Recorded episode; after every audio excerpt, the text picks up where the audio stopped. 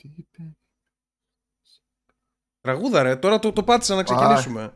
Λοιπόν, κα- Ξεκινήσαμε. ξεκινήσαμε ε, επεισόδιο νούμερο 6 γύρω απ' όλα. Κάτσε να, να βεβαιωθώ κιόλας ότι τα έχω κάνει όλα σωστά για να το δώσουμε σωστά. Λοιπόν, ένα, δύο, τρία. Ωραία. Έχουμε ανοίξει. Να, να βεβαιωθώ. Ωραία. Λοιπόν, καλησπέρα στην Σήμερα όμορφη κάνω εγώ το παρέα. intro γιατί θα το λούσετε πάλι. Ωραία, κάνεις, λοιπόν, άσε κάνεις- σήμερα εμένα το intro. Όχ, όχ, για να δούμε. Άντε. Λοιπόν, καλώς ήρθατε στο πιο χιδαίο podcast στην Ελλάδα με παρουσιαστές τον Λότο, ο οποίος κουβαλάει, ο Μάριος, ο οποίος είναι το βίσμα και εμένα που μάλλον είμαι κακή επιρροή στους άλλους δύο. Και μας μαθαίνει Ο να βρίζουμε χιδαίος και κιόλας. τους έχω καταστρέψει. Να λέμε κακές κουβέντες. Λοιπόν, αυτό νομίζω είναι καλύτερο intro από το τραγούδι. Εντάξει, Κάτι σώσαμε. δεν ξέρω τώρα. Ήταν κακό και το δικό σου και το τραγούδι. Γενικά πρέπει να το βρούμε λίγο με τα intro. Ε, χαιρετώ Δεν την, χρειάζεται πα... καν intro. χαιρετώ την παρέα. Έχουν γίνει ωραία πράγματα αυτή τη βδομάδα. Ήτανε, ήτανε ψηλό slow η εβδομάδα μέχρι ξέρω εγώ πριν 2-3 μέρες. Αλλά εκεί πριν 2-3 μέρες αποφάσισαν όλοι να βιάσουν και να, να έρθουν και τα όρκα από τη Mordor. Οπότε έγιναν πολύ, πολλά καλά Για να πράγματα. έχουμε content εμείς. Για να... Ναι, αυτό. Τώρα, πάνω σε αυτό που λέγαμε για το πόσο χιδαίος είναι ο Κιφίνας και πόσο μας χαλάει αυτή τη στιγμή με αυτό που κάνει. Επειδή- Αμέσως του σχηματισμό ότι έχεις μείνει δύο τάξεις. Ισχύει, θα, θα με επηρέαζε ακόμα πιο πολύ. Ε, θέλω να κάνουμε ένα challenge σήμερα στους εαυτούς μας για να δούμε πόσο επαγγελματίες μπορούμε να γίνουμε, να γίνουμε καλύτεροι ή κάτι τέτοιο. Ε, οπότε κάθε φορά που κάποιος βρίζει θα έλεγα, λες, ρε; θα έλεγα να πίνουμε ένα σφινάκι. Εντάξει, και Επειδή μας Όλοι λέγανε ή μόνο ότι αυτός το που κάνουμε βρίζει. αυτό. όλοι θα πίνουμε άμα βρίσει ένας μαλάκας. Εντάξει.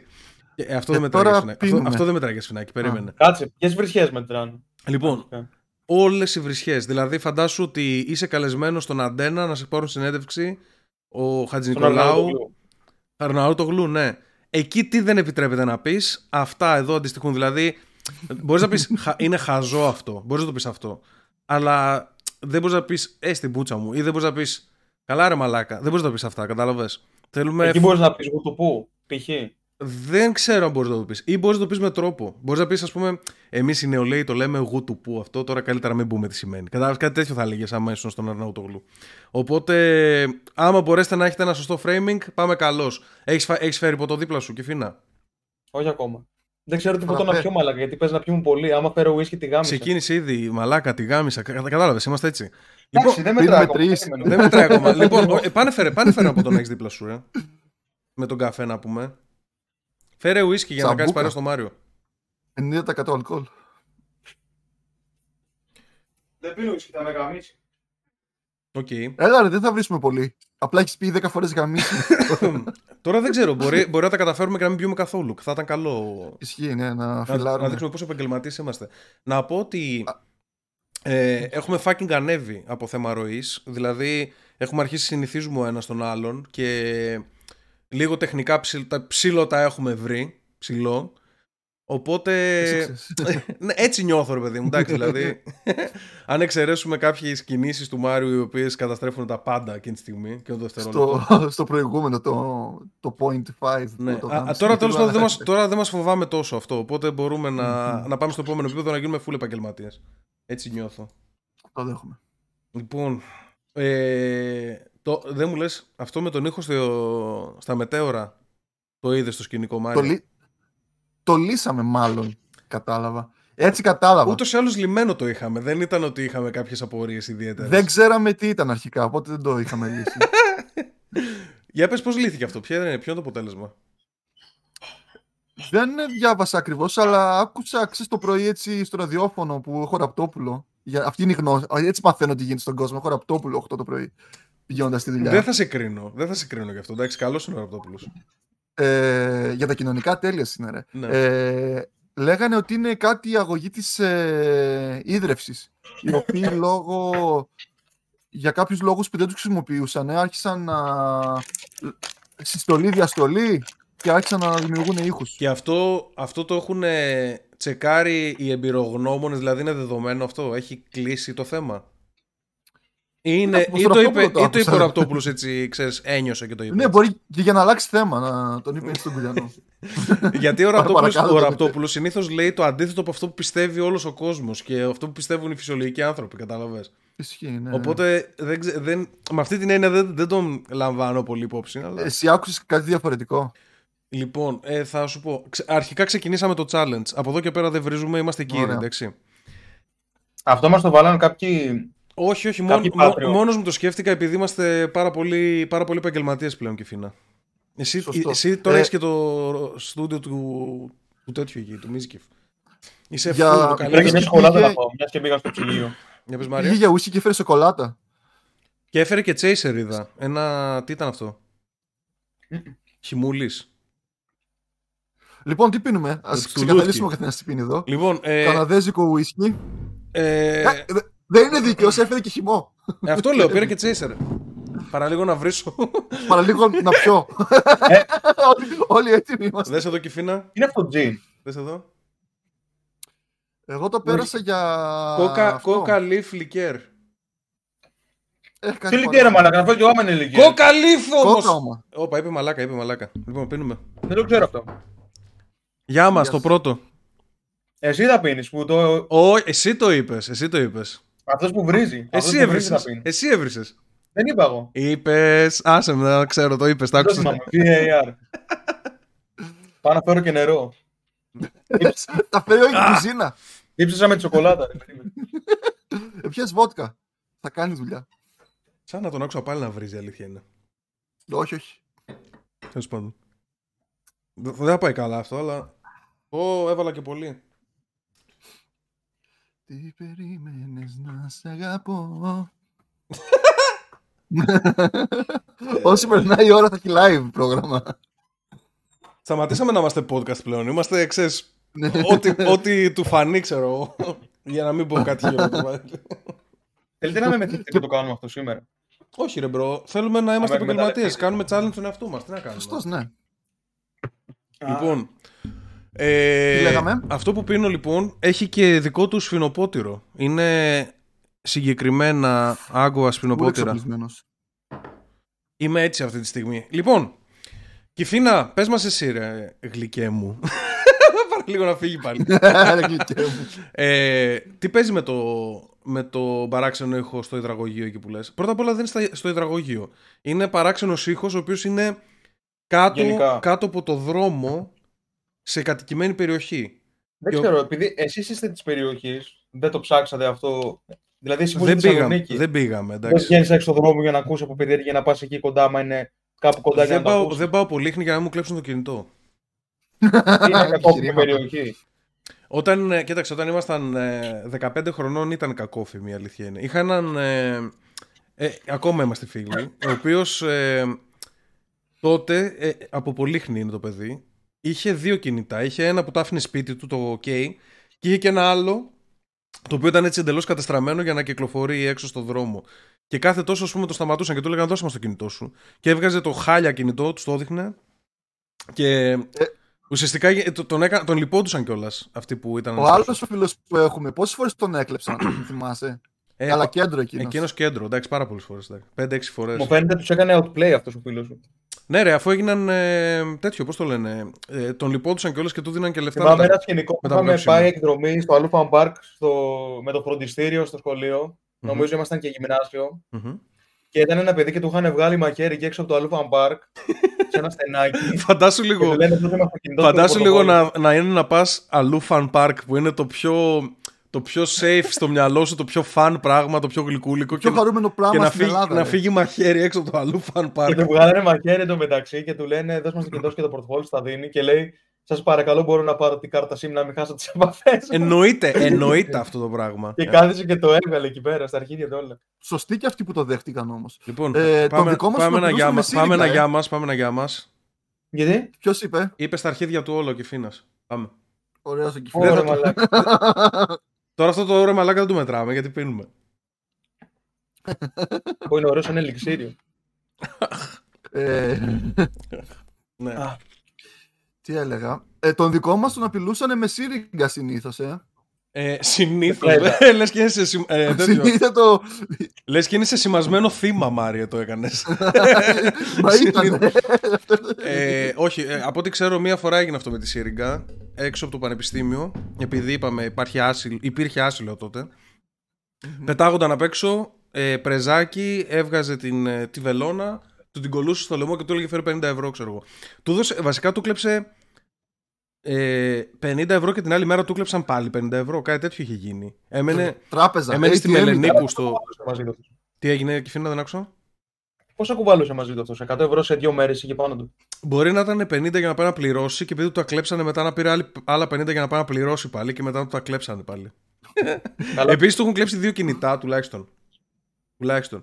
Και έχω υπάρξει κι εγώ, επειδή έχει, έχει ώρα effect και μας πιάνει ΑΟΕ του ουσιαστικά το debuff του. ε, έχω υπάρξει κι εγώ μαζί του, έχουμε βγει βόλτα και μας ληστέψανε, ήμουνα κι εγώ δηλαδή, να με ληστέψουν και εμένα. Αλλά δεν μου πήραν εμένα κάτι, αλλά πήραν από τον άλλον που ήταν μαζί μας. Κοίτα, πάντως το μαχαίρι λες την ψιλογλιτώνω. Η σύριγγα είναι πολύ hardcore. Αντιβολ... είχε γεννήσει μετά- Αντιβολιαστής Μάριος, by the way. Χίλιες Ναι, φορές. Πρέζα στο λαιμό, μαλάκα. Άντε, γεια Και μας. κάνουμε άλλος σκοτέψει την πρέτα Α, του για να ωραία. στραφώσει. Άντε, γεια μας. Γεια μας. Έλα, δεν πίνουμε όλοι. Όπως τη λέει θα πίνει, εντάξει. όχι, όχι, όλοι θα πίνουμε. Να είναι δυνατό το challenge. Ρε φίλε, δεν θα βγάλουμε δύο ώρες με τίποτα. Ισχύει, θα. Νομίζω θα θα γίνουμε έχουμε καλύτεροι πάνω. όσο περνάει η ώρα. Ω. Λοιπόν, Έχω φάει και τη σοκολάτα και έχει τελείως διαφορετική γεύση βότκα τώρα. ε, η βότκα έχει τη χειρότερη γεύση στον κόσμο, νομίζω από ποτά. Άρε, ψεύτη. Ρε, Όχι, ρε, με αυτό είναι ωραία. Ναι, με αυτό ναι. Α, και εμείς ε, βότκα βίσινο πίναμε πριν από 2-3 χρόνια. Σε ένα παρακμιακό μαγαζί που είχαμε με τον Μάριο. Λοιπόν, Ναι. ε, τι θέλω να πω, όχι. Όχι, μια ρε. έξτρα δουλειά Κοίταξε, επειδή είμαι αλκοολικός. Whisky, ε, whisky, τεκίλα, τα προτιμώ επί χίλια από τη βότκα. Δεν ξέρω, κάτι ναι, με το χα- καλοκαίρι τεκίλα sunrise έπαιρνες. Τεκίλα την έχω ξεράσει τόσε πολλέ φορέ Λωράκο. που ούτε να τη μυρίζω δεν μπορώ πλέον. Ναι, ό- όλο αυτό, όλο αυτό. Αλλά δεν ξέρω, κάτι με, κάτι με χάλασε με τη βότκα. Δηλαδή εκεί που έγινα 23-24 χρονών, ξαφνικά κάτι με χάλασε με τη βότκα και τη νιώθω σαν ενόπνευμα. Τη νιώθω σαν να μην έχει γεύση. Ότι είναι πολύ. Πώς το λένε. Πολύ neutral, πολύ τίποτα. Εμένα ποτέ δεν μου άρεσε με λεμόνι και πορτοκάλι που βάζουν μερικές γκόμενε στα κλαμπ. Δηλαδή, όσε φορέ έχω δοκιμάσει Πώς την από πίνεις τη ποτά βότκα; ξένα, ξέρω εγώ, που πι- παίρνω για να γίνω μπουρδέλο, που πλε- παίρνω από άλλα τραπέζια ποτά. Το μπουρδέλο, φορές το έπαιρνα μπουρδέλο δεν το με μετράμε. λεμόνι, Α δεν πούμε μου ότι είναι. Ας πούμε ότι Όχι, είναι... εντάξει. Ναι, Χώρος. χώρος, ναι. ε, Ενώ με βύσινο και με Red Bull είναι πολύ ωραία η βότκα. με Red Bull ακούγεται πολύ degenerate. Εν τω μεταξύ έχω ακούσει, Ε, από, έχω, βασικά ακούσει, παθαίνεις καρδιά. έχω ακούσει από άτομο το οποίο είναι Εν τω μεταξύ, πολύ. βότκα με Red Bull είχαν δώσει και στην κοπέδα στη Θεσσαλονίκη. Διάβασα. Στη Ω, θα το συνέντευξη. πιάσουμε τώρα αυτό. Έχω ακούσει από άτομο το οποίο είναι πολύ τέτοιο, όπως το λένε, με το, με το αλκοόλ γνώστη, ότι το καλύτερο ποτό είναι βότκα με νερό. Αυτό έχω ακούσει. Δηλαδή, Τι; το πίνεις βότκα, σκέτη και από δίπλα έχεις και νερό για να την κάνεις chase και έτσι μπορείς να πιει πολύ. Α, ναι, ναι, αυτό ναι. και έτσι ναι. μπορείς να Έτσι- πιει έτσι πολύ είναι. και ομαλά να πιει. Δηλαδή, γίνεσαι Ναι, ναι, και δεν ισχύει. χαλιέσαι κιόλας. Ε, έχουν στρατηγικές αυτοί που είναι αλκοολικοί, ξέρεις, για να είναι και υδατωμένοι και να μην παθαίνουν πονοκέφαλο. Δεν ξέρω τι κόλπα έχουν βρει. Ε, για πες Κιφίνα, τι άκουσες για την, ε, για την υπόθεση στη Θεσσαλονίκη, γιατί αυτό είναι που έχει κάνει τον μεγάλο χαμό αυτή την περίοδο, ας πούμε. Τίποτα, διάβασα γενικά διάφορα. Απλά επειδή ήθελα να είμαι σίγουρος, έψαξα τη, τη συνέντευξη που τους πήρε ο, αυτός με το μακρύ μαλλί, ο Γκριζομάλης, πώς λέγεται. Καρβέλας. Δεν, δεν έχω ιδέα. Αυτός που έχει τις ντούγκλαρες, πώς τον λένε; Α, Ο ναι. Ο Τριανταφυλόπουλος. Τριανταφυλόπουλος, ναι. Ο Ο Μάκης. Τριανταφυλόπουλος. Εν τω Και μεταξύ πήγε σε δεν είναι, αυτόν, ή εν τω δεν μεταξύ ξέρω, δεν είναι μάλλον λίγο στο site που σάσι. κάνανε. Δεν είναι λίγο σάσι ότι πήγε στον Τριανταφυλόπουλο από όλους όσους να πάει. Αυτό σημαίνει ότι έχει φάει μαύρο από τα υπόλοιπα κανάλια, προφανώς. Ε, ο Κάτσε, όχι. Ο Τριανταφυλόπουλο απλά είναι έτσι από τους. Ο πιο μεγάλος δημοσιογράφος που βρίσκεται στην Βόρεια Ελλάδα αυτή τη στιγμή. Γι' αυτό τον επέλεξε. What? Ναι, ρε. Άκου λίγο. Τώρα, τώρα θα με Βο- κάνεις να βρίσω και θα πιούμε. Βόρεια Ελλάδα; Ε, θα Για βγει Βόρεια έτσι Ελλάδα μόνο. μιλάμε. Ρε, εσύ, κάτσε λίγο. Μα, μα δεν είναι θέμα quantity μόνο, είναι και θέμα quality. Ο Τριανταφυλόπουλο είναι, ας πούμε, αυτός που βγάζει τα κακά news, που δεν είναι δημοσιογραφία περσέ, είναι πιο πολύ. Ε, Κίτρινος Αυτά τύπος. που πουλάνε. Είναι κίτρινος τύπος, ναι. Αυτά που. ο- οτιδήποτε. ε, Χάλια, ρε παιδί μου. Δηλαδή είχε βγάλει την άλλη που ήταν και καλά στις μεθ ε, που ήταν ε, εκπαιδευτικός βαμμένη. και βαμμένη με. Τέλος πάντων, μεγάλη ιστορία, αλλά εγώ πιστεύω ότι τις έχουν ρίξει μαύρο και ίσως να παίζει δάχτυλος από πίσω και από αυτό. Δηλαδή, ίσως να έχουν όντως τεράστια επιρροή όλοι αυτοί οι οποίοι συμμετέχουν σε αυτό το κύκλωμα. Άκουσα τη λέξη κύκλωμα. Δεν ξέρω καν τι παίζει με την όλη υπόθεση. Ναι, αλλά τα κανάλια. Είναι κύκλωμα, στα είναι δελτία γνωριμίες. Είναι στηρίζουν πολύ ανοιχτά. μαζεμένοι και ο ένας γλύφει το κόλλο του άλλου για να κρατάνε τις Το πισινές. γλύφι ή το κόλλο μετράμε εδώ. Είναι συνδυασμός. Ρε φίλε, Δεν είπα αλλά κακή λέξη. δεν είναι είπα κακή λέξη, αλλά εντάξει, δεν θα το έλεγε στον Αρναούτογλου αυτό. Έτσι δεν είναι. το κόλλο. Αλλά πολλά από αυτά που λέμε δεν θα λέγαμε εκεί. Έλα, πιες, Ναι, μην, ναι. μην χάλας το challenge. Θα το θεωρώ καλό βρισιά. Λοιπόν, κατάλαβα τι λες. Ε, είναι τύπου αλλαξοκατάσταση. Δεν μπορώ. Πίνει φραπέ. Ε, μαλάκα. Α, άκυρο, πρέπει να πιούμε. Sorry. Thanks. Ρε, κάνε το μεταξύ να πίνεις καφέ με ποτό. Ε, έχω ακούσει τα καλύτερα. Είναι ώρα που πίνω καφέ τώρα τέτοια ώρα. Λοιπόν, έλα, ας τον, Σοβαρά. καφέ, ας τον καφέ. Πιες, ε, πιες σφινάκι. Χρωστάς δύο σφινάκια. Δεν χρωστάω, δεν έβρισα. Για το Ρε, γλύψιμο κόλλο, ρε φίλε. Όλοι, όλοι, όσο, όταν κάνει ένας, όλοι θα το πληρώνουμε. Ναι, Πρέπει για να- το μαλάκα που είπες και μετά το Ισ- δέχομαι. Αλλά, ισχύει εν τα τη πιο ενώση. ένα, αλλά για το γλύψιμο κόλλου όχι. Δεν είναι Για- καμία Το λέξη. έχει πει δέκα φορές. Γλύψιμο κόλλου. Η εκπομπή, αυτή είναι η πιο επαγγελματική μας εκπομπή, υποτίθεται μέχρι στιγμής. λοιπόν, όποιος βρίζει, μετά το επαναλαμβάνουμε και τέσσερις φορές γιατί κάνουμε και debate, οπότε γίνεται ακόμα Για να το χειρότερο. μάθουμε. ε, κάτι είπες Κιφίνα εκεί όμως. Ε, ε, εκεί που είπα κύκλωμα, κάτι, έχεις κάποια πληροφορία, τι, τι είπες εκεί; Ότι δεν είναι κύκλωμα, τι είναι; Ρε φίλε, όταν είναι κάποιος δυνατός, ξέρεις και έχει γνωριμίες, θα τον σαπορτάρουν οι άλλοι. Ε, και εγώ αυτό. Γιατί και- έχουν να κερδίσουν και από αυτόν κάτι. Πρώτα απ' όλα για ποιον μιλάμε; Μιλάμε για αυτόν, ε, πώς είπαν ένα περίεργο όνομα, Φιντι... Αυτός που έχει τη Coca-Cola στην Ελλάδα. Κάτσε λίγο. Την Εγώ, ε3, ε, εγώ είδα λέμε. ότι βγήκε ο Κοψιάλης και στο βίντεο του που τον π- πέσανε και τον κράξανε όλοι ας πούμε ε, είπε ότι αυτός, αυτό το παιδί το συγκεκριμένο εκείνη τη μέρα που έγινε αυτό το πράγμα δεν ήταν καν στην Ελλάδα. Ο Κοψιάλης νομίζω μιλούσε για έναν άλλον που δεν ξέρω αν ήταν ε, παρόν εκείνη τη στιγμή, μάλλον δεν ήταν. Μιλούσε για άλλον, οκ. Άρα ποιος είναι ο κατηγορούμενος αυτή τη στιγμή; Αυτός της Απλά λέμε Coca-Cola. ότι Στο Κοψιάλη νομίζω επιτηθήκανε πρώτον γιατί υπερασπίστηκε τον άλλον, που δεν ήταν και σίγουρος και ο κόσμος τι έχει γίνει. Και δεύτερον, επειδή δεν βγήκε να υπερασπιστεί την κοπέλα, όπως κάνει σε άλλε. Μα το έκανε. Για Δεν, με άλλες ε, κοπέλες. είδα, είδα το δίλεπτο του Κοψιάλη που είναι το, το θέμα και είπε, από την αρχή είπε ότι εννοείται ότι δεν είμαι δικαστής, εννοείται ότι πιστεύουμε τα θύματα, εννοείται ότι πρέπει να βρούμε τον ένοχο, ε, εννοείται ότι είναι η δεχθής αυτή η πράξη. Δηλαδή... δηλαδή, Νευρίασε ο κόσμος, νευρίασε ο κόσμος νομίζω επειδή άργησε. Και τι άρη, του γιατί, στείλαν πολλά γιατί τι είναι ο μηνύματα για να, Κοψιάλης. για να αναγκαστεί να μιλήσει, Δικαστής. κατάλαβες. Δεν ξέρω, ο Κοψιάλης και οι Super Geek και όλοι αυτοί εκεί πέρα influencers, μερικοί από αυτούς, το παίζουν ρε φίλε δικηγόροι, δικαστές. Δηλαδή, ό,τι γίνεται, ανεβάζουν post story, τα ψάχνουν, Οκ. δικάζουν κόσμο. Δεν Τι ξέρω, έγινε, έτσι σου- ε, ε, επίσημα τι ξέρουμε ότι έγινε σε αυτή τη φάση; Τι είναι αυτό το πάρτι που ήταν. Δεν ε, άκουσες τη συνέντευξη που έδωσε η κοπέλα; Όχι, όχι. Για πες. Λοιπόν, αυτό είχε γίνει παραμονή πρωτοχρονιάς, λέει. Εν τω μεταξύ, τι τώρα θα πω ένα story ρε φίλε που το ξέρει όλη η Ελλάδα εκτός από σένα. Τσάμπα χρόνος. Σίγουρα δεν το ξέρει κανένας στο κοινό μας. Για πες. Όντως. Το είδα χτες πριν την ταινία κιόλας στη συνέντευξη. Λοιπόν, Έχω την εντύπωση είχε ότι πάει μια έφυγε κοπέλα σε ένα πάρτι, me word, την είχε αλλά δεν καλέσει πειράζει. ένας γνωστός της. Ναι. Την είχε καλέσει ένας γνωστός σε ένα πάρτι. Σε μια σουίτα. Σε ένα ξενοδοχείο. Και εν τέλει πήγε εκεί με μια φίλη της, η οποία ήταν 17 χρονών και είχε και μια γνωστή της. Οκ. Είχε πιει αυτή, λέει, δύο, δύο ποτά, δύο σαμπάνιες και της δώσαν ένα. Και της δώσαν ένα εκεί πέρα, μια, ένα βότκα Red Bull. Α, Και της το πασάρανε εκεί στο τέτοιο. Ε, Και αυτή η κοπέλα εντάξει είχε πιει και λίγο πριν, λέει, γιατί, λέει, γιατί είχε πάει σε ένα τραπέζι οικογενειακό λόγω παραμονής πρωτοχρονιάς των αφεντικών της, μμμ. στο μαγαζί που δουλεύει στην καφετέρια, δεν ξέρω που είναι. Ε, και μετά από αυτό το ποτό, λέει, δεν ένιωθε καλά, λέει, ήθελε να φύγει. Κατεβήκανε, λέει, με τις φίλες της κάτω.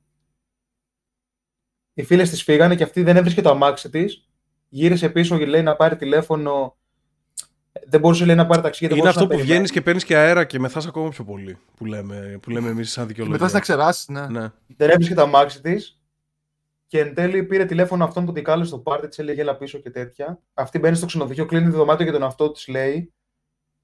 Και εκεί που πήγε στο, δω- πήγαινε στο δωμάτιό της, τη σταματήσανε, λέει, δύο ή τρία άτομα. και της είπαν, Έλα, θα σε βοηθήσουμε και κάτι τέτοια. Και τη Μμμ. βάλουν στη δικιά της σουίτα. Και έγινε ό,τι Μμμ. έγινε. Αυτό. Αυτή δεν μπορούσε βέβαια να. Να καλέσει Να, ταξί, ήταν αλλά να πολύ κλείσει κατά. σουίτα ήξερε. Τι; Δεν ήξερε να καλέσει ταξί, αλλά ήξερε να κλείσει σουίτα και να πάει μέχρι εκεί. Ήθελε να κοιμηθεί, λέει αυτή μόνο. Εντάξει, μπορεί να το εξήγησα και σκατά εγώ και να ακούγεστε και περίεργο. Δεν είμαι καλός στην αφήγηση. Εγώ θα πιω λίγο γι' αυτό. Το σκατά το πίνουμε. Ναι, ναι, το πίνουμε. Έλα, Ό,τι δεν θα πει το και έλεγε. Φίνας. Δεν θα το έλεγε. Είμαι πολύ κακός στην αφήγηση, βέβαια. Ε, να πω ότι μ, Αυτή έψαχνε φουλ να κοιμηθεί κάπου. Δηλαδή δεν την πείραζε. Ένι- Ήταν πολύ χάλια. αυτό που ακούστηκε ότι της βάλανε ρούφι. Ε, υπάρχει ρεπορτάζ Δεν γι' ξέρω αυτό; τι της βάλανε. Γιατί, Δεν ξέρω. γιατί Δεν α, είπε. α, έχω ακούσει από πολλά άτομα διάφορες ιστορίες. Έχω ακούσει ότι πρώτα απ' όλα έχει γίνει εξέταση αίματος και το βρήκανε. Έχω ακούσει ότι δεν το βρήκανε. Έχω ακούσει ότι αυτή σηκώθηκε και το είδε δίπλα στο κομμωδίνο. Δεν ξέρω πώς γίνεται αυτό να το ρούφι να είναι δίπλα στο Όχι, αυτό κομμωδίνο. που είδε δίπλα στο, στο κομμωδίνο ήταν- ήταν όταν ξύπνησε, Μμμ. είδε κάτι Viagra. Εντάξει, Μαζί- προφανώς. Χωρίς Ο Viagra. Πετράν Είδε θα το, ήταν. είδε το short coat στο πάτωμα ε, με τη σερβιέτα της επειδή ήταν και αδιάθετη. Ιου! Οκ. Γάμισε έπρεπε, μαλάκα. Δεν ξέρω. Γεια μας. Για το γάμισε τα μαλάκα. Είναι.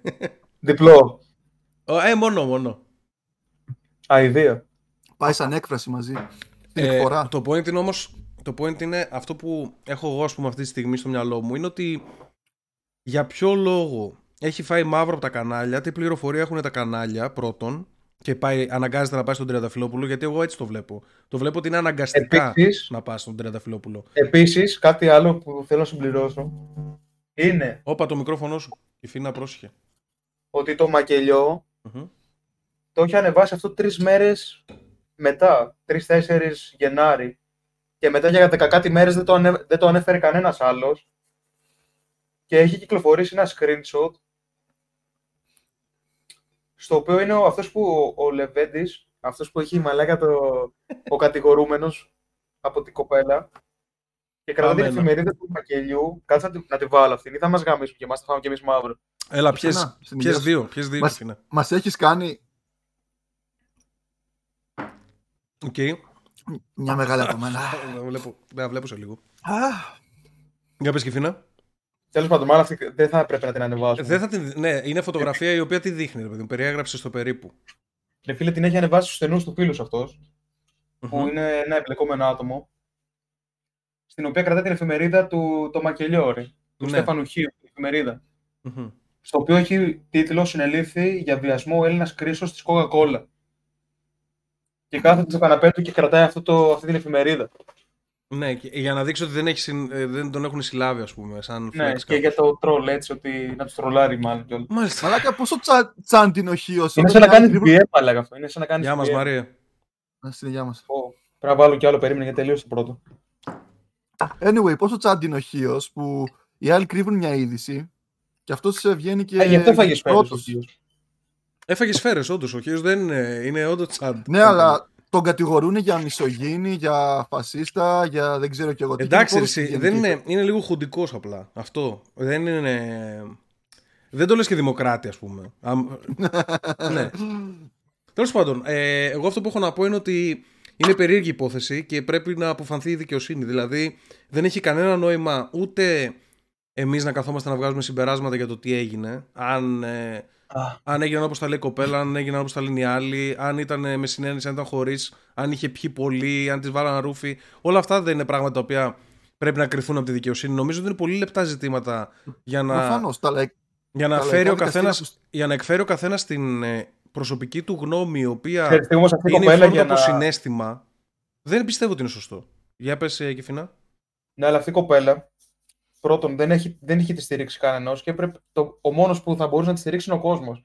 Γι' αυτό αυτό που έκανε είναι η σωστή, η πιο σωστή λύση. Κάτσε. Που βγήκε δημόσια Πώς- και. α, με πώς- το πώς πρόσωπό δεν έχεις της τη και τα είπε στήριξη; όλα. Περίμενε, πώς δεν έχεις τη στήριξη κανένας; Μπορείς να πας στην αστυνομία, τι εννοείς; Ενώ Γιατί ότι πιστεύεις είναι καθαρή αστυνομία; δεν είναι καθαρή, ρε παιδί μου, αλλά σε αυτή την Γιατί περίπτωση, π.χ. θα, σε αυτή την περίπτωση θα π.χ. ήταν μαζί άκου της, λίγο. ας πούμε, η αστυνομία. Π.χ. η συγκεκριμένη, Μμμ. η συγκεκριμένη ήθελε να πάει στον ιατροδικαστή και της λέει μην πληθείς για τρεις μέρες επειδή δεν την εξέτασε εκείνη τη στιγμή. Και πρέπει να περιμένει τρεις, να καθίσει τρεις μέρες έτσι όπως ήταν από εκείνο το συμβάν. Γιατί δεν την πήραν αμέσως. Οκ, περί, περίεργη υπόθεση. Δεν ξέρω, δεν, δεν θέλω να την ακουμπήσω καν, είναι πολύ μακριά. Έχουν, έχουν γίνει και από τις δύο πλευρές στο παρελθόν ε, πράγματα. Δηλαδή και έχουν υπάρξει βιασμοί και δεν την πίστευαν την κοπέλα. Και η κοπέλα είπε ψέματα ενώ ήταν σε συναίνεση, απλά μετά το μετάνιωσε. Έχουν γίνει πολλά πράγματα. Οπότε ε, νομίζω η πιο, η πιο λογική στάση είναι απλά να, να περιμένεις να δεις. Εν τω μεταξύ, Το πιο, το πιο χαζό. στην όλη φάση, Ναι, για πες. να το πω λίγο, εμπλέκεται και η Τούνη, γιατί ο ένας από αυτούς λένε ότι ανέβασε, είναι αυτός που ανέβασε το βίντεο τότε. Εγώ δεν κατάλαβα που κολλάει η Τούνη. Είναι ο πρωταγωνιστής του βίντεο. Ναι, Είναι αυτός που είναι μαζί της. ναι. Οκ. Και αυτός υποτίθεται το ανέβασε. Και ναι. αυτός ήταν και σε αυτό το συμβάν υποτίθεται. Μμμ. Οκ. Ε, δεν ξέρω. Εγώ είδα ότι ο Κοψιάρης το διέψευσε αυτό. Είπε ότι καμία σχέση. Αυτό προφανώς είναι φίλοι. Δεν θα ήταν αυτός που Η το Τούνη ανέβασε, πάντως κάτι βγήκε τέτοιο. και έδωσε το όνομα του αυτού που α, πιστεύει ότι ανέβασε το βίντεο. Δεν ξέρω. Ε, Βγήκε και έδωσε ένα όνομα δημόσια. δεν ξέρω. Μακριά πάντως από όλα αυτά. Ε, δεν ξέρω. Και φίνα πότε θα γίνουμε αρκετά διάσημοι, ρε; Να μας, πάρουν, να μας καλέσουν και εμάς σε ένα τέτοιο πάρτι. όχι, για, όχι για να πάμε να κάνουμε αυτό το πράγμα. Ενώ ξέρεις, αυτά, τα- αυτά που είναι υψηλή κοινωνία. Να πάμε λίγο να βγάλουμε content. Πιστεύω είναι χωμένοι στα σκατά όλοι αυτοί. Αυτό, δεν- Ναι, αυτό, ναι. αυτό δεν θα το πιούμε. Βρωμάκες Γιατί, δεν γιατί ήταν υπάρχουν. έκφραση σωστή. Ναι, ισχύει. Ναι. Ε, Νομίζω ο Βρωμάκης δέχνει φασούλα κάτι μέσα. που, κάτι που ε, γι' αυτό θέλω να πάμε. Θέλω να πάμε να το δούμε, να δούμε αυτή τη δυσοδεία από μέσα και να την κρίνουμε, καταλαβες. Να, τη, να φέρουμε ιστορίες στο podcast. Ξέρεις, σαν τον Ελάιτζα Γούντρε που έλεγε ότι από μωρό που ήταν στα, ξέρεις, στα σκηνικά μέσα στο Hollywood που έβλεπε κάτι ασυνόδευτα τρίχρονα να τριγυρνάνε. Ναι, Στα ναι, ναι, backstage. και τον ίδιο, και τον ίδιο τον είχαν, ε, είπε ότι με χαριέντιζαν, ας πούμε. Παίζανε- Μόνο. Δηλαδή, μέχρι εκεί του πιάσε δεν τον είπε, κόλο. δεν είπε ότι με βιάσαν ή κάτι τέτοιο. Είπε ότι τέλος πάντων ότι πλη- ε, πλησιάζαν άτομα τη μητέρα μου και της έλεγαν, ξέρω εγώ, κανόνισε. Κάνε κονέ. Κανόνισε με το μικρό φάση. Κάνε κονέ, ναι. Αλλά ε, νομίζω, νομίζω ότι αν θυμάμαι καλά, μπορεί να τα θυμάμαι λίγο λάθος, πρέπει να τον προστάτεψε πολύ η μητέρα του στο συγκεκριμένο θέμα. Στο Hollywood. Και τώρα που είπαμε Liza Wood, είδατε, είδατε το τρέιλερ του Lord of the Rings, τη σειρά; Θύμωσα. Ναι. Θύμωσες, για πες μας Μάρια, τι έγινε; Ε, Καταρχάς, αυτό που είχαμε πει ή καταρχήν, δεν ξέρω. Ε, την Καταρχάς. προηγούμενη φορά. Αυτό κάτω. Είσαι με και. το- Άκου λίγο, έχεις πιει τώρα, αλλά είσαι παιδαγωγός, εντάξει. είσαι Δεν δάσκαλος. το κάνεις έτσι, ρε. Όχι, δεν θα το κάποια. αφήσω έτσι. ναι. Ποτέ δεν, ποτέ δεν ε, μπόρεσα να καταλήξω σε κανένα από τα δύο. Θα λες, άκου λίγο. Έχεις δίκιο σε αυτό, γιατί το καταρχάς ακούγεται πρώτα απ' όλα. Καλύ... ε, Ακούγεται χειρότερο από το καταρχήν για αυτό που σημαίνει. Δηλαδή θα πρέπει να είναι αντίστροφα. Θα πρέπει να λέμε όλοι Ναι. καταρχήν. Πρώτα απ' όλα, πρώτα απ' όλα, άκου, πρώτα απ' όλα είναι το καταρχήν. Σημ- Ε, το καταρχάς Μμμ. Σημαίνει αρχή-αρχή να πω αυτό. Το καταρχήν σημαίνει ότι σύμφωνα με την αρχή. Αυτό δεν το χρησιμοποιεί κανένας. Κατάλαβες. Κανένα. Ναι, ναι, όχι, ρε. Κανένας δεν, Ποτέ ξεκινάει, μπόρεσα. κανένας δεν ξεκινάει μια πρόταση με το σύμφωνα με τις αρχές. Κανένας, κανένας δεν ασχολείται με αυτό το πράγμα. Οπότε θα έπρεπε, Καθαρεύουσα. θα έπρεπε αυτό να καταργηθεί σαν concept και να λέμε όλοι καταρχήν, γιατί είναι το πιο φυσιολογικό, και να αφήσουμε το καταρχάς. Το καταρχάς είναι σαν, ξέρω εγώ, τραχανάς, κάτι τέτοιο. Δεν, δεν μου κάνεις σαν λέξη. δεν, είναι πολύ καθαρεύουσα, ας πούμε. Κάτι Καταρχήν. ακούγεται περίεργα, μου φαίνεται. Κάτι σαν να σφυρίζει. Δεν θα, Όχι. δεν θα απαντήσω για να μην πιούμε. Αλλά όχι, δεν είναι. δεν, δεν ακούγεται κάτι. Ε, και για πες Μάρια γιατί θύμωσες με το, με το Ε, τρέιλερ; αρχικά με τα ότι θα δούμε πολύ CGI. Ναι, αυτό και εμένα δεν μου άρεσε γιατί το βλέπα και έλεγα τι είναι αυτό τώρα; Wow, καινούργιο cinematic ας πούμε, τι φάση; Δηλαδή, α- ακόμα και στο Witcher, κάποια πράγματα τα σεβάστηκαν, όπως τα αξιωτικά μέσα στο δάσος. Και είδαμε δάσος. Ναι. Ε, αυτό πιστεύω δεν θα το δούμε. Δυστυχώς. ε, η, Ε, φω- η, υπάρχει φωνή, Πολύ CGI. η φωνή της Galadriel σου άρεσε; Δεν έπιασε αυτό που είχαμε συνηθίσει. Ναι, το... ρε, ναι, ρε, αυτό, αυτό πήγα να πω ότι, ότι η Galadriel, πώς τη λένε, η Kate Blanchett, είναι, Kate Blanchett, ναι. είναι τέλεια Galadriel. Δεν ξέρω πώς την Είναι πετύχαν τέλεια. έτσι. Ενώ, ενώ δεν είναι τόσο νέα όσο είναι η Galadriel, ας πούμε, εμφανισιακά. Η φωνή της και το ταπεραμέντο της σου βγάζει ένα ένα αρχηγικό άτομο το οποίο ξέρεις είναι αρχηγός των ξωτικών του Λόριεν και σου βγάζει αυτό το, το ωραίο.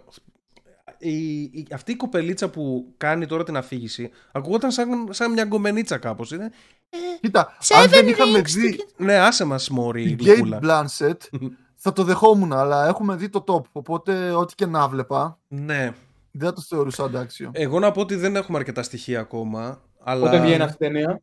θα βγει σειρά. Ε, πότε βγαίνει, Σειρά. δεν ξέρω. Το, το, Σειρά αναμένουμε, φαίνεται. το, ανα, το αναμένουμε με το αντίθετο της αγωνίας. Ποιο είναι το αντίθετο της αγωνίας; Σαν υπομονησία. Με βαρεμάρα, Όχι. ε, με νοχ, νοχηλικότητα. ε, ωραία. ναι, ξέρω. μακάρι να μην βγει. Αυτό, αυτό εννοώ. Δεν- Μακάρι να μην βγει.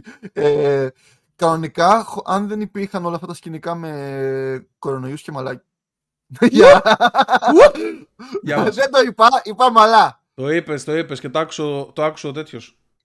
Ο Αρναούτο. Εγώ θέλω να πει έτσι κι αλλιώς, γιατί δεν ψούσε. Για το Ε, βύσιμο. Ήταν να βγει Φλεβάρι του 22. Αλλά δεν νομίζω. Μμμ. Οκ, μπορεί και να βγει, δεν, δεν ξέρω από αυτά. Ε, μ, τέλος πάντων, μακάρι να μην βγει αυτό, αυτό κρατάμε από αυτό. Ε, εν τω Θα μεταξύ, δούμε μαύρο elf. για να γυρίσω λίγο, ναι, εννοείται θα δούμε μαύρο elf. Ε, Τώρα εννοείται. δουλεύει- Και όχι δουλεύεις. Dark Elf. Black Elf θα δούμε. Αυτό είναι το κακό. Μμμ, elf. Λοιπόν, Didn't do nothing. Dean του elf. Συγγνώμη Κιφίνα που λέμε τα δικά μας. Λοιπόν, ε, αυτό που, ε, λίγο να γυρίσω πίσω σε αυτό με το, όχι με την Τούνη, με τους άλλους, πώς τους λένε. Ε, παρατήρησα πολύ στο Twitter ότι πολλοί κράζανε το γεγονός ότι αυτοί είναι πλούσιοι, πλουσιόπεδα και κάνουν τέτοια πράγματα, ότι αυτό τους ενόχλησε για κάποιο λόγο. Δηλαδή, άμα ήταν από φτωχούς, είναι. Ε, ναι, αυτό δηλαδή δεν το, καταλα... δεν το καταλαβαίνω γιατί γίνεται τέτοιος πανικός επειδή είναι πλούσιοι και κάνουν τέτοια πράγματα. Εν τω μεταξύ, για ένα διήμερο κυκλοφόρησε και το ανέκδοτο το cancel Coca-Cola. Λες και μπορούν να κουμπίσουν την Coca-Cola. Cancel Καθυστερημένη. Coca-Cola.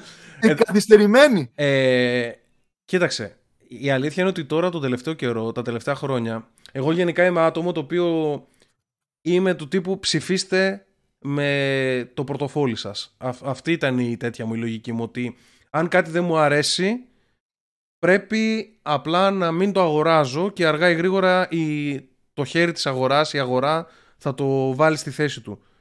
Μμ. Ε, πλέον αρχίζω και αλλάζω ε, σκέψεις για αυτό το πράγμα. Νιώθω ότι ό,τι καμπάνια και να κάνεις και ό,τι και να προσπαθήσεις με το πορτοφόλι σου δεν παίζει καθόλου ρόλο πλέον. Γιατί όλα τα πράγματα λειτουργούν με φάλαινες, όλα τα πράγματα λειτουργούν με whales αυτή την περίοδο. Δεν υπάρχει Ναι, δηλαδή... Δεν υπάρχει ο Λότοφ, δεν υπάρχει ο Μάριος πουθενά. Δεν, δεν υπάρχουν ούτε στο WoW. Ούτε, ε, πες, ότι, πες ότι κόβω εγώ το subscription μου. Αυτό είναι irrelevant όμως, γιατί υπάρχουν άτομα τα οποία όχι μόνο έχουν subscription, θα πληρώσουν και για να πάρουν ένα mount από το store. Είναι άτομα που πληρώνουν, δίνουν 200 ευρώ τη μέρα, ας πούμε, πληρώνουν. Είναι τόσο whales. Και αυτό ισχύει για όλους Μα- τους οργανισμούς, ισχύει για την Coca-Cola, ισχύει για τα πάντα. Σκέψου, Εδώ δεν καταφέραν να κάνουν cancel την Coca-Cola. Τα πήρε όλα τα εργοστάσια από την Ελλάδα και τα πήγε η Βουλγαρία. Θα καταφέρουν τώρα με αυτό. Ναι, που δεν είναι και καν θέμα περσέ ακόμα. Δηλαδή, ακόμα Ε, δεν μα έχει γίνει τότε- καταδίκη κάτι τέτοιο. Επηρεάστηκαν Όταν 2.000 παραλίγο οικογένειες Δεύτερο. Από Δεύτερο. βαρεμάρα. ε, όταν πίνω, πίνω, Ε, κατάλαβες. Ναι, τώρα το κόβω. Ε, τότε επηρεάστηκαν τυχαίο νούμερο. Λέω, 2.000 οικογένειες στην Ελλάδα. Επειδή η Coca-Cola πήρε. Ξέρεις όμως τι Πατριώτης. γίνεται στην Ευρώπη. Για Για πες. άλλους λόγους βέβαια, όχι για μαλακίες. Μμμ, ναι. Εντάξει, μίλησε λίγο, κάτσε να ολοκληρώσω πρώτα. Πες, πες το, πες το εσύ. Εμείς το Ε, πούμε. Ναι, αλλά το θέμα είναι ότι μέχρι να ολοκληρώσεις θα πεις άλλα τέσσερα. Οπότε πρέπει να πίνεις εκεί τη Γι' στιγμή. αυτό είπα να περιμένω. Ο καταναλωτής έχει πολύ δύναμη και κάνουν κάτι οργανωμένα του. Και όταν ακριβένει κάτι, π.χ. λέ- σταματάνε όλοι να το παίρνουν για μια εβδομάδα. Από Αυτό- κάποια αυτό εντολή πώς το που κάνουν είναι όμως, είναι- κάποιος- Συνεννοούνται με κάποιον τρόπο, ας πούμε. Πώς το κάνουν αυτό, Πώς Λογικά, οργανώνονται; εγώ υπολογίζω ότι υπάρχει κάποια σελίδα στο Facebook. Κάποιος, κάποιος το διευθύνει αυτό. Μ' Ας αρέσει πούμε, πάρα πολύ που χτυπάνε προσπαθεί να ένα μιλήσει προϊόν, κανονικά λένε, και να «Το μην αγοράσουμε βρει. για δύο εβδομάδες για να ξαναρίξουν την τιμή. Δυσκολεύεται. Και όντως το έχουν καταφέρει αυτό. Αυτό είναι Στη καλό. Γαλλία, Άμα δεν είσαι είναι- οργανωμένος, άμα είσαι οργανωμένος και το κάνεις έτσι σαν σε μορφή καμπάνιας, τότε ναι, τότε μπορεί να δουλέψει και είναι πάρα πολύ καλό. Γιατί σίγουρα τους τσούζει εκείνη τη στιγμή να βλέπουν από το τρίμηνο. Να πετούνται π.χ. τα γάλατα. Ναι, ναι, επειδή ναι. αυτά λήγουν μετά από λίγο καιρό. Ναι, ναι, ναι, όχι, Κατάλαβες. έτσι το καταλαβαίνω. Δηλαδή, γενικότερα, αν οι άνθρωποι ήμασταν οργανωμένοι, και τώρα θα σας ανοίξω μεγάλη συζήτηση για αυτό το θέμα. Βρήκα το segue. Ε, αυτή τη στιγμή υπάρχει ένα φαινόμενο που λόγω του COVID ουσιαστικά έχει δημιουργηθεί η μεγάλη παρέτηση το λεγόμενο. Δηλαδή, ε, νέοι άνθρωποι οι οποίοι ήταν σε δουλειές 9 με 5 που ξέρεις λίγο σαν ε, σκλάβοι του συστήματος ας πούμε, το πούμε έτσι πλέον έχουν παρατηθεί σε πολύ μεγάλα ποσοστά. Δηλαδή 40% ας πούμε δεν θέλουν να γυρίσουν πίσω στις δουλειές τους από τότε που τους ε, βάλανε από τότε που τους βάλανε να πώς το λένε να κάνουν από απόσταση ας πούμε να μην πηγαίνουν στο γραφείο για παράδειγμα. Ναι. Λοιπόν, αυτό τώρα, αυτά τώρα είναι που σας λέω από Αμερική. Και γενικά νιώθω ότι πλέον έχουν αρχίσει και ανοίγουν τα μάτια οι άνθρωποι. Αρχίζουν και καταλαβαίνουν κάποια πράγματα για πολλά πράγματα. Δηλαδή, όσο, όσο οργανωνόμαστε και συζητάμε μεταξύ μας και καταλαβαίνουμε πότε ε, μας κοροϊδεύουν, πότε μας εκμεταλλεύονται και τέτοια, σιγά σιγά γινόμαστε πολύ πιο ελεύθεροι και υπάρχουν πολλά τέτοια παραδείγματα. Δηλαδή, ε, πέρα από τη μεγάλη παρέτηση που κανένας δεν θέλει να γυρίσει τη δουλειά του. Ε, αυτό, το, αυτό βασικά το βλέπω και σε εμάς. Δηλαδή και ο Κυφίνα αυτή τη στιγμή έχει παρετηθεί και κάνει κάτι δικό του. Και ο Μάριος έχει κάνει κάτι δικό του. Και εγώ κάνω κάτι δικό μου. Και το βλέπω και στον έξω κόσμο, στους φίλους μας. Ότι έχει αλλάξει το zeitgeist. Δεν είναι πλέον πάμε να βρούμε μια εταιρεία και να κάτσουμε σε αυτή την εταιρεία. Αλλά αυτό έχει γίνει, ας πούμε, πολλαπλές φορές στην Αμερική, για παράδειγμα. Και ε, είδα μια ιστορία πάρα πολύ ενδιαφέρουσα για το θέμα. By the way, αυτό ε, συνεπάγεται, και φίνα να γυρίσω αυτό που είπες πριν, ότι αυτή τη στιγμή οι εταιρείες αναγκάζονται να ανεβάσουν τους μισθούς. Αναγκάζονται, επειδή δεν έχουν αυτή, υπάρχει αυτή η οργάνωση από τον κόσμο ότι όχι, δεν θα γυρίσω για να παίρνω 900 ή 600 στην Ελλάδα, ας πούμε, και να μην μου δίνεις τις άδειες. Και... Άμα θες, κάθομαι σπίτι. Άμα θες το κάνω το σπίτι. Τώρα μιλάς για την Ελλάδα αυτή τη στιγμή. Μιλάω για όλο, για όλο το φαινόμενο COVID και γιατί ε, ξέρω και από προσωπικούς μου γνωστούς ότι στην εταιρεία αυτή τη στιγμή έχουν φύγει ξέρω εγώ 25 άτομα από τα 30 για να δουλεύουν από το σπίτι και τώρα που ε, α, ε, σιγά σιγά είναι να αρθούν τα μέτρα ε, ξέρω εγώ από τους 25 οι 3 λένε θα γυρίσω οι υπόλοιποι λένε όχι Θέλω να μείνω στο σπίτι μου και να κάνω τη δουλειά από το σπίτι. Ξέρεις γιατί έχεις τραβώσει πολλοί κόσμος. Γιατί; Γιατί είναι σαν να έχει γίνει μείωση στους μισθούς. Όταν ακριβένει πούμε, ένα προϊόν και ο μισθός μένει ίδιος, είναι σαν να μειώνει το μισθό σου. Έχει Άρα γίνει αυτό, ναι. λόγω, του, λόγω του πληθωρισμού αυτή τη στιγμή λες, ότι η οικονομία... Ναι, αλλά σκέψου ότι καταλαβαίνουν οι άνθρωποι κιόλας ότι τόσο καιρό εγώ πλήρωνα 50 ευρώ το μήνα για να πηγαίνω έρχομαι στη δουλειά. Και έχανα και δύο ώρες από τη ζωή μου. Το commute είναι μεγάλη διαδικασία. Είναι ίσως το χειρότερο πράγμα της δουλειάς είναι για μένα. Ναι. Η, το, το να πας στη δουλειά και το να γυρίσεις από τη δουλειά. Το να γυρίσεις εντάξει είναι λίγο πιο ελαφρύ, αλλά το να πας στη δουλειά και σκέψου τώρα υπάρχουν άτομα τα οποία μένουν στα suburbs και πρέπει να πάνε στη μέση της πόλης για να δουλέψουν.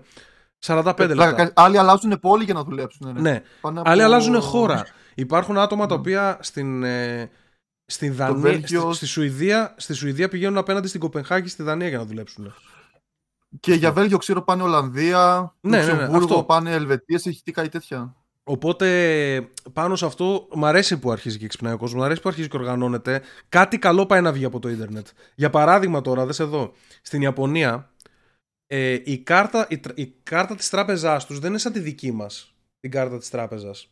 Δηλαδή, όταν, όταν παίρνεις ας πούμε τη Visa την αντίστοιχη που έχουν αυτοί είναι μια κάρτα την οποία δεν μπορείς να τη χρησιμοποιήσεις για να κάνεις συναλλαγές.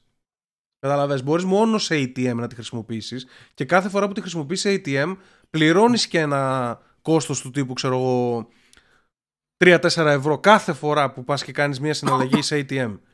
Αυτό το πράγμα είναι σαν λοιπόν, PayPal. Είναι σαν ό,τι να είναι και, και δεν μπορείς να το χρησιμοποιήσεις σου λέω έξω στον κόσμο.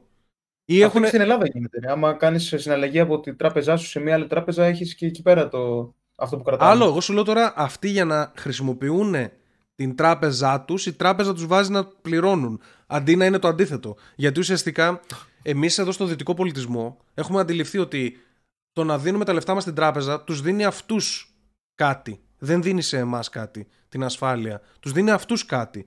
Εμείς δεν κερδίζουμε τίποτα με τα χρήματά μας. Κερδίζουμε, ξέρω εγώ ότι έχουμε το κεφάλι μας ήσυχο, αλλά αυτό είναι ένα μικρό πράγμα σε σχέση με αυτό που τους δίνουμε. Γιατί τους δίνουμε ρευστότητα, που είναι πάρα πολύ σημαντική. Λοιπόν, αυτό το έχουμε αντιληφθεί. Οι Ιάπωνες δεν το έχουν αντιληφθεί, έτσι ήταν η κουλτούρα τους. Έβλεπα ένα podcast με κάτι παιδιά που πήγανε στο Τόκιο να μείνουν και εξηγούσαν αυτά τα κακά που έχει η οικονομία και παίρνανε συντε- συνέντευξη από Ιάπωνες και τους λέγανε αυτό, αυτό και αυτό γιατί είναι έτσι η κάρτα σας. Ξε- Σκέψου ότι δεν μπορείς να πας και να πληρώσεις με, σε POS κάπου με την κάρτα σου. Είναι, είναι ό,τι να είναι.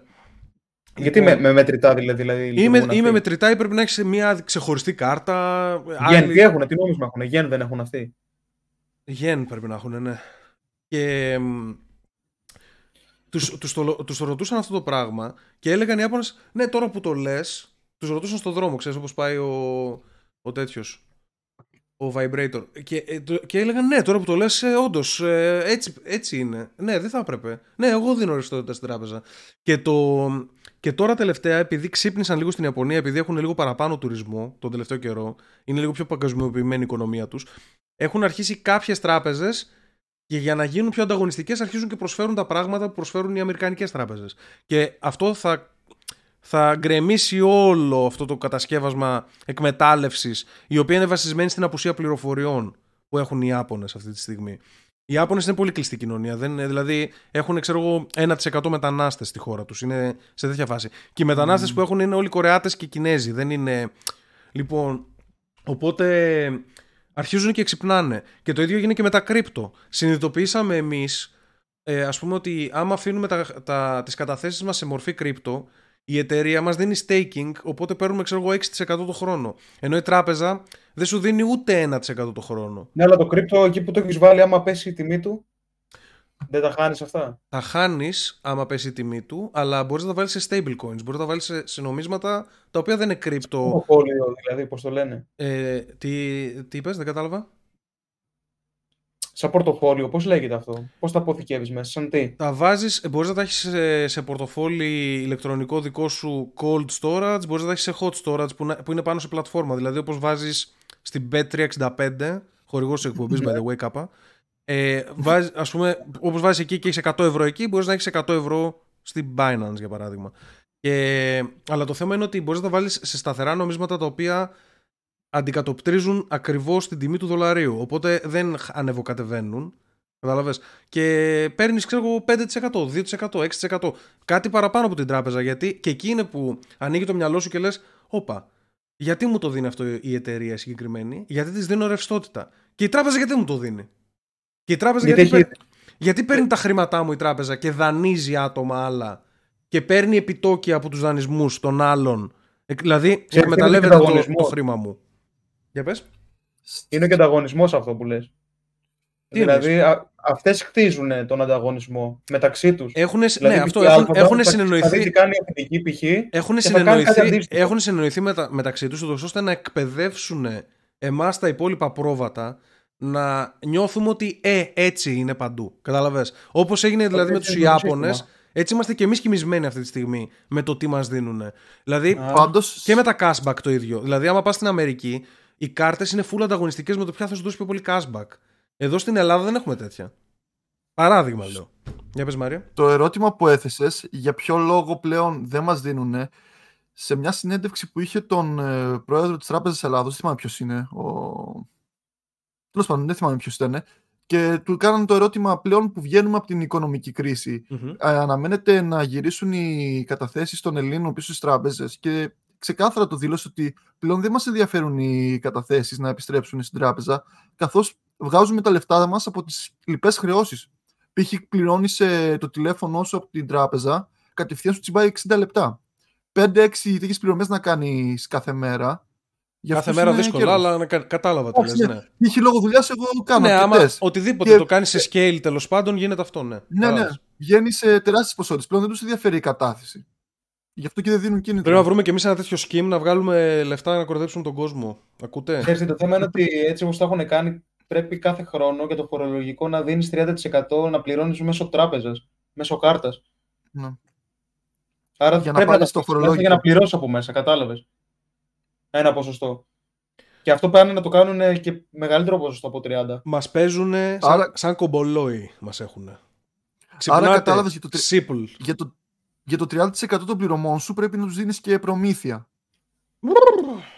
Τι κέρδος είναι για αυτούς; Τέλος πάντων, εγώ νιώθω ότι ξυπνάμε και νιώθω ότι ας πούμε αυτά τώρα τα συστήματα που έχουμε αυτή τη στιγμή, ας πούμε σε 7 χρόνια θα γυρνάμε και θα τα βλέπουμε πίσω και θα γελάμε. Ε, Θα γελάμε, ας πούμε, με το πόσο μας χρεώνουν ε, τα, κα- ε, τα, τα τηλέφωνα, πόσο μας χρεώνουν το ίντερνετ. Θα γελάμε με αυτά. Πόσο τα μας πράγματα. χρεώνουν την κρέπα που έχει 7,5 ευρώ η τούμπαν η κρέπα. Η δεν κρέπα τρέπονται. είναι η μεγαλύτερη απάτη της ανθρωπότητας. Πώς γίνεται να πληρώνεις 7,5 ευρώ την κρέπα, με δουλεύεις. Όχι 7,5, εντάξει, 5. Πας μέσα κοτόπουλο, πατάτες τηγανιτές και άλλα 500 υλικά. Ναι. Ναι. Ε, λοιπόν. Πρώτα απ' όλα πρωτοβουλίες, γίνεται, Ζαμπόνκα- πρώτα απ' όλα γίνεται Περίμενε, να πάρεις, Ζαμπόνκα- γίνεται να πάρεις, πάρεις μπέργκερ. γίνεται να πάρεις κρέπα χωρίς να βάλεις κοτόπουλο και πατάτες τηγανιτές. Αυτό δεν το καταλαβαίνω. Εννοείται, ρε. Θα, πα- εννοείται πω θα πάρεις. Ζαμπόν κασέρι, Ναι, για ποιο Γύρω, λόγο γύρω. να πάρεις κρέπα και όχι μπέργκερ; Αυτό πες μου. Γιατί Όχι είναι κανονικό κρέπα. κρέας, μοσχάρι. Πρώτα απ' όλα, Κιφίνα, τώρα κάτσε, κάτσε. Το μπέργκερ είναι και αυτό μεγάλο ψέμα. Το μπέργκερ δεν είναι ωραίο φαγητό. Μας κοροϊδεύουν οι Ναι. Αμερικανοί. Σας έχουν κάνει πλήση κεφάλου. Όπως αυτόν εδώ με τη Εξαρτάται ζεντάγια. που παίρνει. Είναι το μπέργκερ, να ξέρεις. είναι, είναι ένα ηλίθιο. Αυτό δεν μετράει για βρισιά. Είναι ένα ηλίθιο μπιφτέκι. Το οποίο έχει μεν κάποια κολπάκια, αλλά είναι δύσκολο να το φας γιατί δεν μπορείς να το πιάσεις σωστά και δεν έχει και πατάτες. Ποιος τους είπε Έχει ότι. πατάτα. Ναι, συνοδεύεται, συνοδεύεται από πατάτες. Πρέπει να βάλεις τα χέρια σου. μες Τίποτα. στην ε, πατάτα, κοίταξε, δηλαδή. ε, αν είσαι Αμερικανός, το δέχομαι. Αλλά επειδή είσαι στην Ελλάδα, εδώ έχουμε πιτόγυρο. Οπότε το μπέργκερ Μμμ. είναι πολύ. Μιε! Πολύ δεύτερης διαλογής. Είμαστε πολύ ανώτεροι στο φαγητό. Ε, Ρε φίλε, εγώ κρέπα αλμυρί πες να τρώω μια φορά την τριετία. Όταν είναι να φάω κρέπα θα φάω γλυκιά. Εγώ κρέπα αλμυρί έχω να φάω πάρα πολλά χρόνια. Πάρα πολλά χρόνια. Ναι, όταν, Ναι, όταν δεν χορταίνεις, ρε τρώγαμε. φίλε, με την κρέπα. Αλλά, ξέρεις, Όταν τρώγαμε αλλά δεν, όμως- είναι, δεν είναι λόγο ότι δεν είναι ωραία κυφίνα. Είναι απλά αυτό που λέει ο Μάριος, ότι έχω ξυπνήσει πλέον και αντιλαμβάνομαι ότι με εκμεταλλεύονται εκείνη τη στιγμή. Δηλαδή, Οχ. τε- 5.40 για να βάλω 4 υλικά, έβρισα. Είπα εγώ, μαλάκα. Οκ. Μη βρίζετε. Μην βρίζεις, ρε. Εγώ μέχρι στιγμής καλά το πάω. Δεν είναι- νομίζω... Ναι, ναι, όχι, σε κυρίες. Ε, τι έλεγα. ε, ε, νιώθω. Δεν είναι ότι. Α πούμε και λεφτά να έχω. Πες ότι είμαι ο. Ο Bill Gates, ξέρω εγώ. Έχω 100 δισεκατομμύρια. Πάλι θα με τσούξει να δώσω 6 ευρώ κρέπα. Θα νιώσω ότι με κοροϊδεύουν. Θα με χτυπήσει ο εγωισμός μου. Και γι' αυτό το λόγο Μα- δεν παίρνω κρέπες τώρα. ας πούμε. Αν πάρεις σπιτόγυρο και μια κρέπα και βάλεις τα ίδια υλικά, η κρέπα θα σου βγει 30% πάνω. Τι 30, 100% πάνω θα σου βγει. 100% ναι, οκ. Ναι, σκέψου ότι 4, 4 υλικά βάζεις, βγαίνει τουλάχιστον 5 ευρώ η κρέπα και το πιτόγυρο βγαίνει 2,5. Μπορεί να βγει 30. Οπότε σου δίνω ένα 80% πάνω. Είναι μεγάλη απάτη. Κάτω στις κρέπες και κάτω στη... Και, και καλά και οι, τηλεφ... οι τηλεφωνικές εταιρείες πώς λέγονται αυτά με τα ίντερνετ και με αυτά που πληρώνεις 38 ευρώ και άμα πας να φύγεις σε παίρνουν τηλέφωνο και σου λένε ε, 14 ευρώ. Ναι, και- δηλαδή δεν κατάλαβα. Τόσο καιρό τα συν 25 ευρώ. Εγώ είμαι ο μαλάκας που τα πλήρωνα. Κάτσα πιο. δηλαδή μας, μας, Κάτσε, κοροϊδε- δηλαδή, μας κάπου το κοροϊδεύουν. μαθαίνουν ότι φεύγεις. Εσύ για να φύγεις πας στον άλλο πάροχο, στον ανταγωνιστή τους. Με το που, Άρα πώς το με το που μαθαίνουν; πας στον άλλο πάροχο, ο άλλος πάροχος αυτός κανονίζει με την άλλη εταιρεία. Τους στέλνει και τους λέει ότι ο τάδε ακυρώστε τον. Δεν το ακυρώνεις εσύ. Κάνει Και με το, κάνεις έτοιμα φορητότητας. ναι, και με το που ε, παίρνουν ο, ο άλλος πάροχος τον δικό σου τον πάροχο, ο δικός σου πάροχος έχει ένα πρόγραμμα savings, λέγεται, ας πούμε, ανάλογα την εταιρεία. Και πρέπει κάποιος υπάλληλος να σε πάρει και να σε ψήσει να ακυρώσεις τον προηγούμενο πάροχο. Γιατί ουσιαστικά τους δίνουν μια παράταση, ρε παιδί μου, ότι σε δύο μέρες να ξέρεις, ακυρώστε το. Κάπως έτσι. Και προσπαθούν να σε πείσουν. Δηλαδή, ε, άμα, άμα το κάνεις αυτό και εντωμεταξύ, ε, κάθε φορά με παίρνουν τηλέφωνο, με παίρνουν τηλέφωνο και στο κινητό για να μου προτείνουν κάποιο πρόγραμμα. Και το χαίρομαι λίγο να σου πω την αλήθεια. Δηλαδή με παίρνουν τηλέφωνο και αρχίζω το debate κάπως. Δηλαδή μου λέει, μου λέει άλλη, ναι γεια σας ξέρω εγώ, ε, έχουμε να σας προτείνουμε το τάδε πακέτο. Ένα δισεκατομμύριο λεπτά ομιλίας, 4 τρισεκατομμύρια megabyte.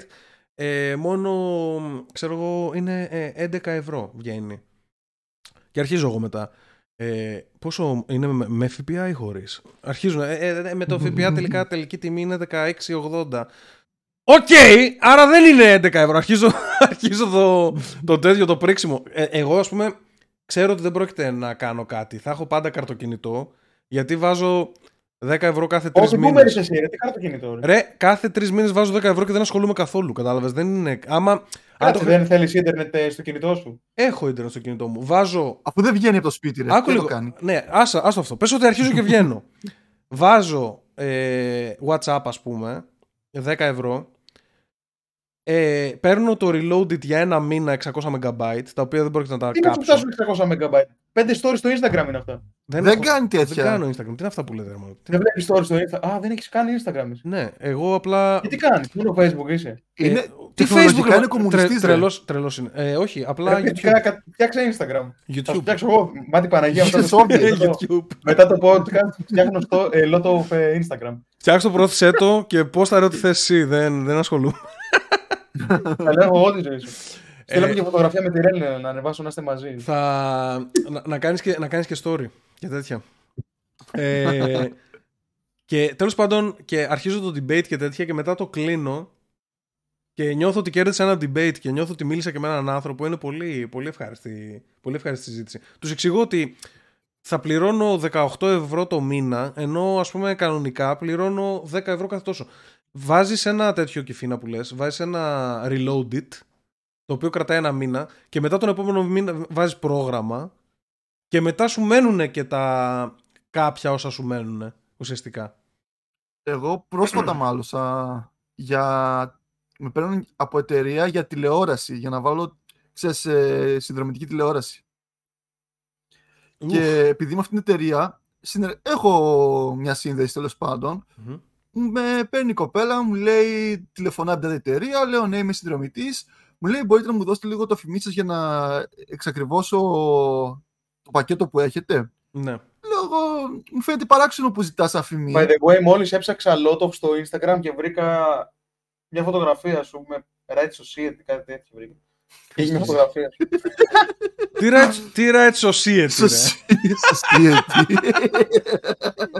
το lower. Α, ε, ε, καλεσμένη με τον Μπάρι και τον ε, πρακτική σκέψη, οκ. Αυτό είναι, ε, πρέπει να έχει πολύ καιρό αυτό. Για πες Μάριε. Μμ. Και τέλος πάντων, ενώ με παραξένεψε που ζήτησε το ΑΦΜ, επειδή ήταν γνωστή εταιρεία, ξ- μου έδωσε όλα τα στοιχεία της κτλ. Λέω, οκ με το ΑΦΜ. Και ενώ μου εξηγεί το πακέτο που έχω, μου λέει, οκ, σε λίγα λεπτά κιόλας θα ενεργοποιηθεί η νέα σύνδεση για την τηλεόραση. Λέω, η ποια. Κάτι ναι, μου της λέει. το έδωσε το ΑΦΜ. Δεν ντράπηκες. Ναι, αλλά για να, για να επιβεβαιώσει. Οκ, για να επιβεβαιώσει, οκ. Και με το που μου λέει επιβεβαιώθηκε η νέα. Επιβεβαίωσε τελικά αυτό που ήθελε αυτή. και με πιάνουν τα, δια... τα διαόλια μου. Ναι. Πατάω alarm, βγαίνω δεξιά με τ' αμάξι και αρχίζω. Χριστοπαναγίες και, και, και, και Έλα, έξω. δεν βρίζεις είπαμε. Ξέρεις τι; Όχι, γιατί το, το έκανε πολύ πονηρά τώρα και έπρεπε. Ε, εν τω μεταξύ, αυτοί οι άνθρωποι παίζει να στηρίζονται. Κοίτα, σκέψου το λίγο έτσι, πρακτικά. Στατιστικά και μόνο, ας πούμε, παίρνουν χίλια άτομα και οι 20 ίσως να πάρουν το πακέτο. Αλλά άμα και στους χίλιους κάνεις αυτό το πράγμα που έκαναν σε σένα, οι 25 θα ντραπούν να το ακυρώσουν. Οπότε, Ισχύει. Δηλαδή θα πούνε εντάξει, τέλος πάντων, άντε βάλ' το. Ξέρω, Ε, ή, ή, Και- θα, ή, θα, ή θα έχουν πολύ κοινωνική αναπηρία για να πούνε όχι, αυτό που μου κάνει δεν είναι σωστό, ας πούμε, να υπερασπιστούν τον εαυτό τους. Οπότε θα κάνουν, Και, θα κάνουν ε, εντάξει, οκ, Κατα, κατάλαβες. ε. και έκανα Ξέρετε εικόνα πουτσα και είχα από φάει πάνω εγώ; τον. Για πες μας, για πες μας τι πουτσα έχεις φάει εσύ. Να- να πω αυτό. Περίμενε να, πει, Ε, να πει πρώτο ο Μάριος αυτό που λέει. Είχα πάει, το- τώρα που μιλάμε για Α, κινητή τηλεφωνία και ίντερνετ και τα σχετικά. Είχα πάει σε ένα σπίτι στη Δάφνη πριν τρία χρόνια για να μείνω, Μμμ. το οποίο λόγω, λόγω μεγάλου όγκου στο δίκτυο δεν μπορούσε να πάρει άλλη διαθέσιμη τηλεφωνική γραμμή Ναι. και με είχαν τρεις μήνες το περίμενε.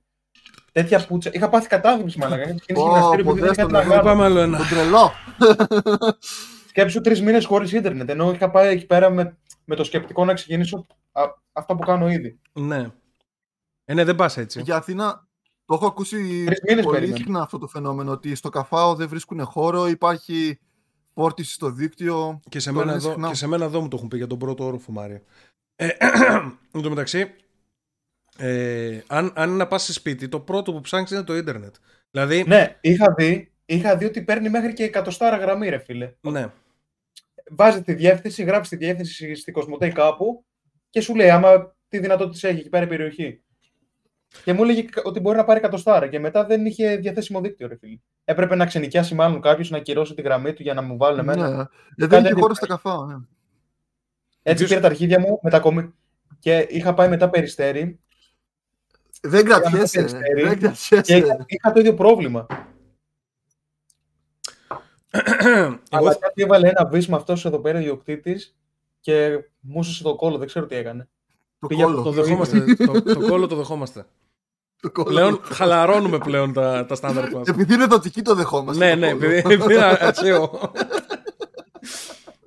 ε, αυτό που έβαλες Μάριε φάρσα σε Λατινοπούλου, τι φάση; Ε, δεν ξέρω τι και πώς, πώς βγήκαν Την έκανα follow χτες αυτή είναι.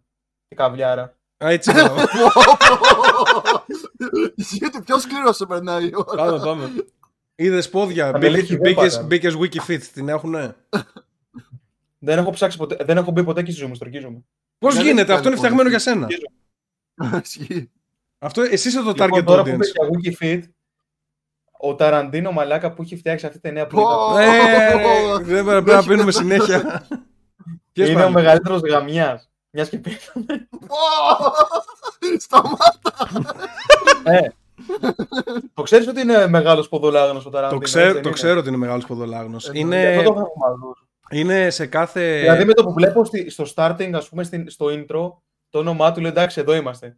ναι, και ρε, πρώτη ναι. σκηνή, Είχε, Α, είχε, και πρώτη σκηνή έλεγε κάτι, είχαν συζήτηση για μασά στα πόδια. Λοιπόν, και λέει εντάξει, ταινία λοιπόν, πριν πάμε στη Λατινοπούλου, πριν πάμε στη Λατινοπούλου, πάμε να κάνουμε το review της ταινίας που είχαμε. Την ταινία, ναι, αφού Λοιπόν. το έκανε. Ε, μιλάμε για το Pulp Fiction αυτή τη στιγμή. Και να πω εγώ ότι από όλη την ταινία, από όλες τις κοπέλες που υπάρχουν στην ταινία, από όλες είδαμε τα πόδια τους, σε όλες Μμμ. είδαμε πατουσάκια, με εξαίρεση μόνο την τρελή που κάνει τη ληστεία, που είναι στην αρχή και στο τέλος, που φωνάζει. Επειδή δεν μπόρεσε να βγάλει παπούτσια, δεν πρόλαβε. Δε, το σκέφτηκε κάπως να το κάνει ο Ταραντίνο, αλλά δεν τέριαζε, ας πούμε, στη σκηνή.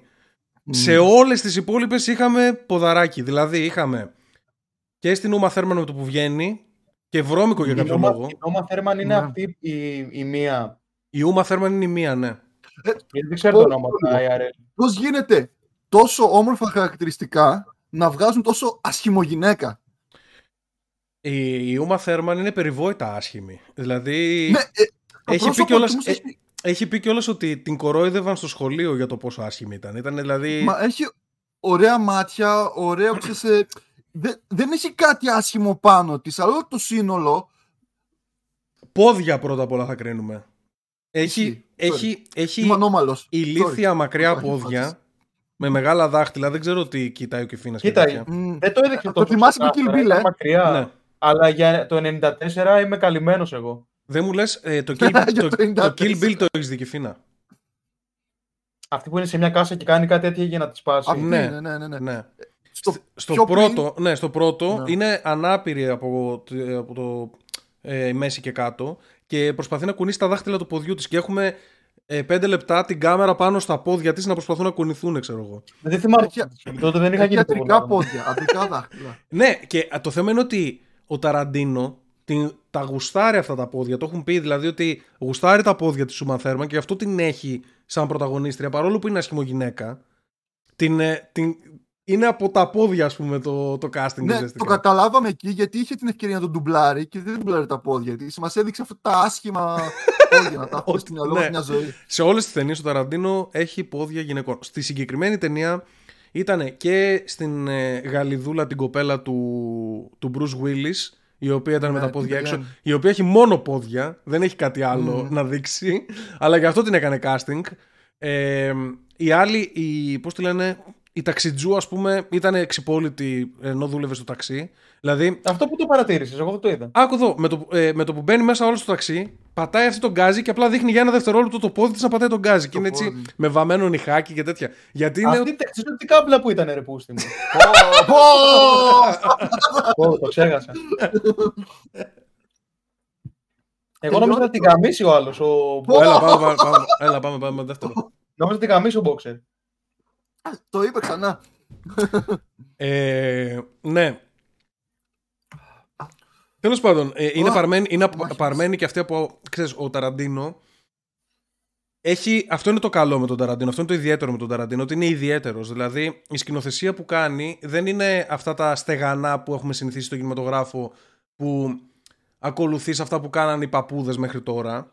Κάνει κάτι δικά του, τα οποία είναι βασισμένα, με, βάζει πολλά ακούσματα από άλλες ταινίες, ε, βάζει στοιχεία από άνιμε μέσα και τέτοια. Η συγκεκριμένη γυναίκα, αυτή που παίζει την ταξιτζού, Τι στοιχείο έβαλε από άνιμ, έβαλε κάτι από άνιμ σε αυτή την ταινία; βάζει σε το όλες τις σπαθί. ταινίες και σε αυτήν έβαλε. Εντάξει, είχε Σκέψου ότι ο άλλος ο άλλος αντί να πάρει αλυσοπρίωνο πήρε το κατάνα που είναι το χειρότερο σπαθί στην ιστορία της ανθρωπότητας.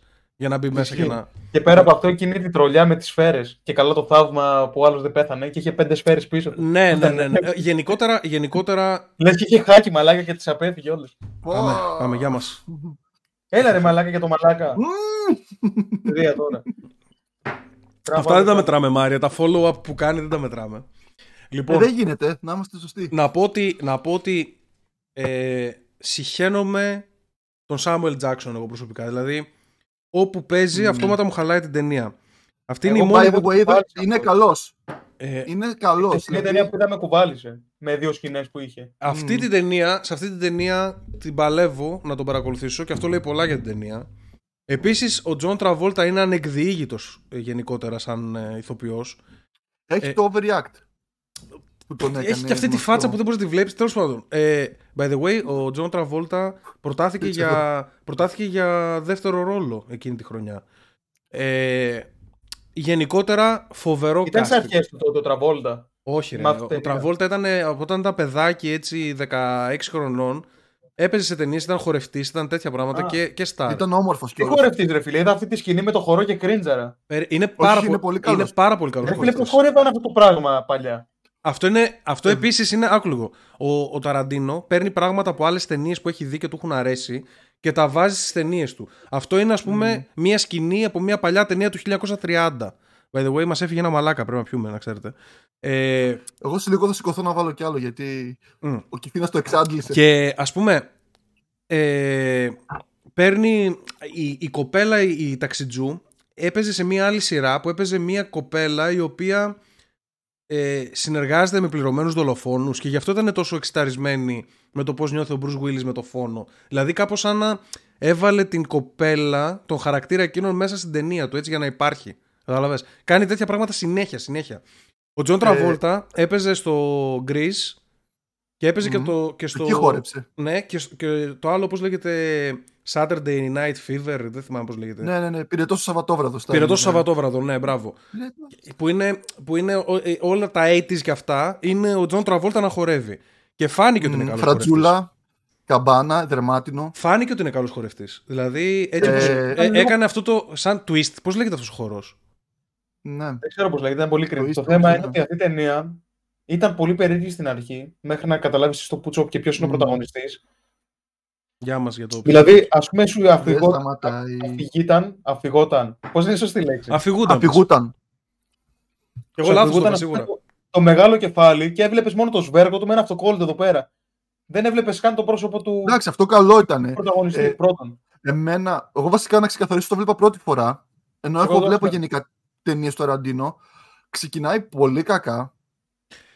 Έχεις συμπληρώνεις 40 λεπτά και δεν γίνει τίποτα. Εν τω μεταξύ, για κάθε, Μόνο- πράγμα, για κάθε πράγμα, επειδή την έχω, δει- την έχω μελετήσει αυτή την ταινία ανά τους αιώνες, ανά τους καιρούς, ε, κάθε φορά που λέτε κάτι είναι ένα τρελό reference που έχει κάνει ο Ταραντίνο κάτι για αυτό το πράγμα. Ναι, ναι, Δηλαδή, θα στο εξηγήσω θα- γιατί στο θα- τέλος έχω το να πω κι κατάλαβα άλλα. κι εγώ. Έχω να πω κι άλλα δηλαδή. Άκου λίγο, κατάλαβα δεν με στο άφησε να τέλος. τελειώσω. Περίμενε λίγο να τελειώσω και μετά πες. Σκούζα. Στο, στο σημείο με το ταξί, κατάλαβα αυτή η ταινία είναι η μεγαλύτερη τρολιά. Πρώτον, γιατί ήταν κα- κακά πάρα πολύ τα γραφικά πίσω στο ταξί. Αυτό το έκανε. Στορκίζομαι. Επίσης τεχνικά το έκανε. Επίσης τεχνικά το έκανε. Ρε, για στο να... πίσω μπορώ να φτιάξω καλύτερο background με green screen. Δεν το αυτό. έκανε. Δεν το Δεν τον έκανε. ένοιαζε. Δεν το Τώρα έκανε. η- Α, άκου, άκου. Δεν το με έκανε τρόπο. επειδή δεν μπορούσε. Το έκανε για την τέχνη, να ξέρεις. Δηλαδή, σκέφτηκε Ναι, ότι θα το κάνω έτσι για να μοιάζει με νουάρ ταινία παλιού τύπου. Αυτό ήταν το Επίτηδες σκεπτικό είναι του. Και επίσης να Ρε ξέρετε φίλε, Δεν ότι. ήταν δρόμο. Δηλαδή το αυτοκίνητο δεν κουνάει. Αυτό Ναι, κουνάει ρε, έτσι στο επίτηδες το, μπροστά. επίτηδες το Επίτηδες, έκανε, ρε. Το επίτηδες. έκανε επίτηδε όπως ήταν οι παλιές ταινίες. Αυτό είναι το point του. Κατάλαβες. Γιατί θέλει να σε βάλει στην αίσθηση ότι βλέπεις νουάρ ταινία παλιού τύπου. Αυτό είναι το point του εκείνη τη στιγμή. Είναι πάρα πολύ ατμοσφαιρικός. Δηλαδή, εμένα γενικότερα ο Ταραντίνο δεν με, δεν με τρελαίνει. Αλλά σε αυτά τα πράγματα τα κάνει. Κατάλαβες, δεν είναι, δεν είναι Ρε φίλε, από τυχαίο. εκεί και πέρα, ό,τι έβλεπα, δηλαδή γελ- γελούσα μετά από αυτό το σημείο. Δηλαδή, είχε πάει μετά όλος να πάει να χέσει. Ο άλλο το πήρε σοβαρά. Πέθανε εξαιτίας του χεσήματο. Γέλασα, ρε μαλάκα, εντάξει. Πήγε να χέσει ο άλλος σε ξένο σπίτι και άφησε και το όπλο του. Μάρια, πάνε βάλε. Δεν σε βλέπω. Ε, ό,τι έχει. Μετά όλος του γύρισε να πει μια μαλακία στο. Περίμενε, Να ρε το Κιφίνα, περίμενε Δεν λίγο. θα Δώσε μας μας να ένα δευτερόλεπτο να καταπιούμε, Να βλέψουμε. καταπιούμε. Ρε φίλε, εγώ γέλαγα μετά. δηλαδή τον πυροβόλησε όλο το κεφάλι, εγώ σε αυτή τη στιγμή Λοιπόν, γέλασα. λοιπόν, έχετε πει τέσσερα πράγματα τα οποία πρέπει να σχολιάσω. Πρώτον, Κι εγώ θέλω. Κι εγώ θέλω να μιλήσω. πες εσύ. Λοιπόν, ε, επειδή το ξεκίνησα, σου είπα ότι ξεκινάει στα 40 λεπτά δεν γίνεται τίποτα. Ειδικά η σκηνή στο μπαρ που κρατάει 20 λεπτά. Ήθελα να το κλείσω λίγο Παναγία μου τη βλέπω. Δηλαδή, άμα δεν έπρεπε να το σχολιάσουμε, θα το έκλεινα. Okay. Αλλά μετά, όταν προχωράει η ιστορία και αρχίζει και παθαίνει το overdose αυτή και λιποθυμάει, εκεί καταλαβαίνω ότι τόση ώρα το χτιζε ώστε να μας κάνει ένα όμορφο contrast. Γιατί ε, έχει την, ε, το χορό μετά την σκηνή στο αμάξι που γελούσαν και μετά φτιάχνει ένα αντίθετο contrast που είναι χεσμένος πάνω του αυτός και τρέχει να προλάβει για να λοιπόν, μην πεθάνει. Έχετε ιδέα καθόλου ότι ε, από την ταινία κάπως είναι με τον George Clooney μια ταινία; Με βαμπύρ την έχετε καθόλου υπόψη σας; Ε, συνέντευξη από έναν... Ε, όχι, όχι, όχι. Ταραντίνο Vampire Movie. Λοιπόν, να την πω και σωστά για να μην... Α, που είναι και μίμρε που ξυπνάει ο... Βγαίνει από μέσα από τον... Ε, από τον τάφο υποτίθεται ο... Περίμενε. Περίμενε, περίμενε. From, da, From Dusk Till Dawn λέγεται η ταινία. Βγήκε δύο χρόνια μετά από το... Ε, το 96 τέλος πάντων βγήκε. Λοιπόν, αυτή η ταινία, ο Ταραντίνο το κάνει αυτό. Ο Ταραντίνο θέλει να ξεκινάει κάπως η ταινία να είναι κάτι διαφορετικό και ξαφνικά να ανατρέπεται και να αλλάζει εντελώς ζάνρα η ταινία. Δηλαδή να γίνεται άλλο είδος ταινίας εντελώς. Σε αυτή τη ταινία λοιπόν είναι δύο, δύο άτομα ξέρω εγώ που πηγαίνουν σε ένα μπαράκι και είναι βράδυ ξέρω εγώ και τέτοια και είναι κάπως σαν, σαν εγκλήματα κάπως. Δηλαδή ξέρεις αυτές τις ταινίες που, όπως το Snatch ας πούμε, λίγο μαγκίτικη ταινία που έχει λίγο έγκλημα, λίγο ε, αυτή είναι ε, τέτοιο, θέλουν να την πέσουν σε γκόμενες και τέτοια. Πάει έτσι όλη η ταινία και τελευταίο act ξαφνικά εκεί που βρίσκονται μέσα στο στο στο κλαμπ αυτό το συγκεκριμένο ξαφνικά αρχίζουν όλοι και μεταμορφώνονται σε βαμπύρ και αρχίζουν και τους τρώνε βγάζουν όλοι αλυσοπρίων αρχίζουν να σκοτώνουν ένα τον άλλον και η ταινία αλλάζει εντελώς τροχιά. Αυτό το κάνει ο Ταραντίνο συνέχεια επειδή γράφει διαλόγους. Ε, είναι, είναι dialogue based σκηνοθέτης. Είναι ναι. ένας σκηνοθέτης ο οποίος. Αλλά όχι 40 λεπτά να βλέπω το διάλογο. Κάνει, το κάνει συνέχεια αυτό και αυτό αρέσει στο κοινό. Να ξέρεις, δηλαδή, το να κάθονται και να μιλάνε για ό,τι να είναι. Λέει, ε, ε, έφαγαν 5 λεπτά για να πούνε για το μασάζ στα πόδια.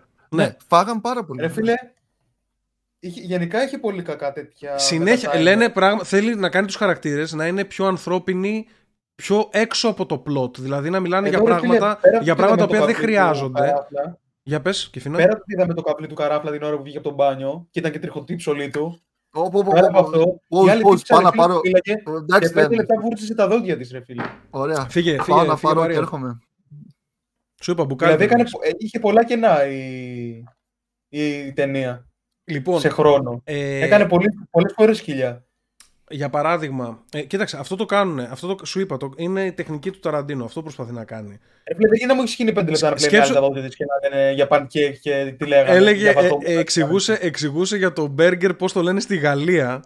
Ε, έφαγε τρία λεπτά για αυτό το πράγμα. Αλλά έτσι είναι όλες τι ταινίες του. Δηλαδή και το Reservoir Dogs που ήταν λίγο πιο πριν, νομίζω. Ε, έχει πάλι μια σκηνή, ας πούμε, που είναι ο Steve Buscemi και εξηγεί έτσι λίγα, τρώει δευτερόλεπτα, λεπτά, ξέρω εγώ, από το κοινό και εξηγεί για ποιο λόγο δεν του αρέσει να δίνει μπουρμποάρα, ας πούμε. Είναι άσχετο. Κατάλαβες, είναι άσχετο. Απλά συζητάνε για αυτό το πράγμα. Το κάνουν αυτό γιατί αυτό δίνει περισσότερη ελευθερία στον Ταραντίνο να αλλάζει εύκολα τις, την πλοκή της ταινίας, δηλαδή να γίνεται κάτι εντελώς διαφορετικό. Γιατί οι χαρακτήρες δεν μιλάνε μόνο για τα θέματα που αφορούν την ταινία, μιλάνε για τους εαυτούς τους, οπότε το παρακολουθείς μετά από λίγο, χωρίς να το συνειδητοποιείς, το παρακολουθείς για τον χαρακτήρα.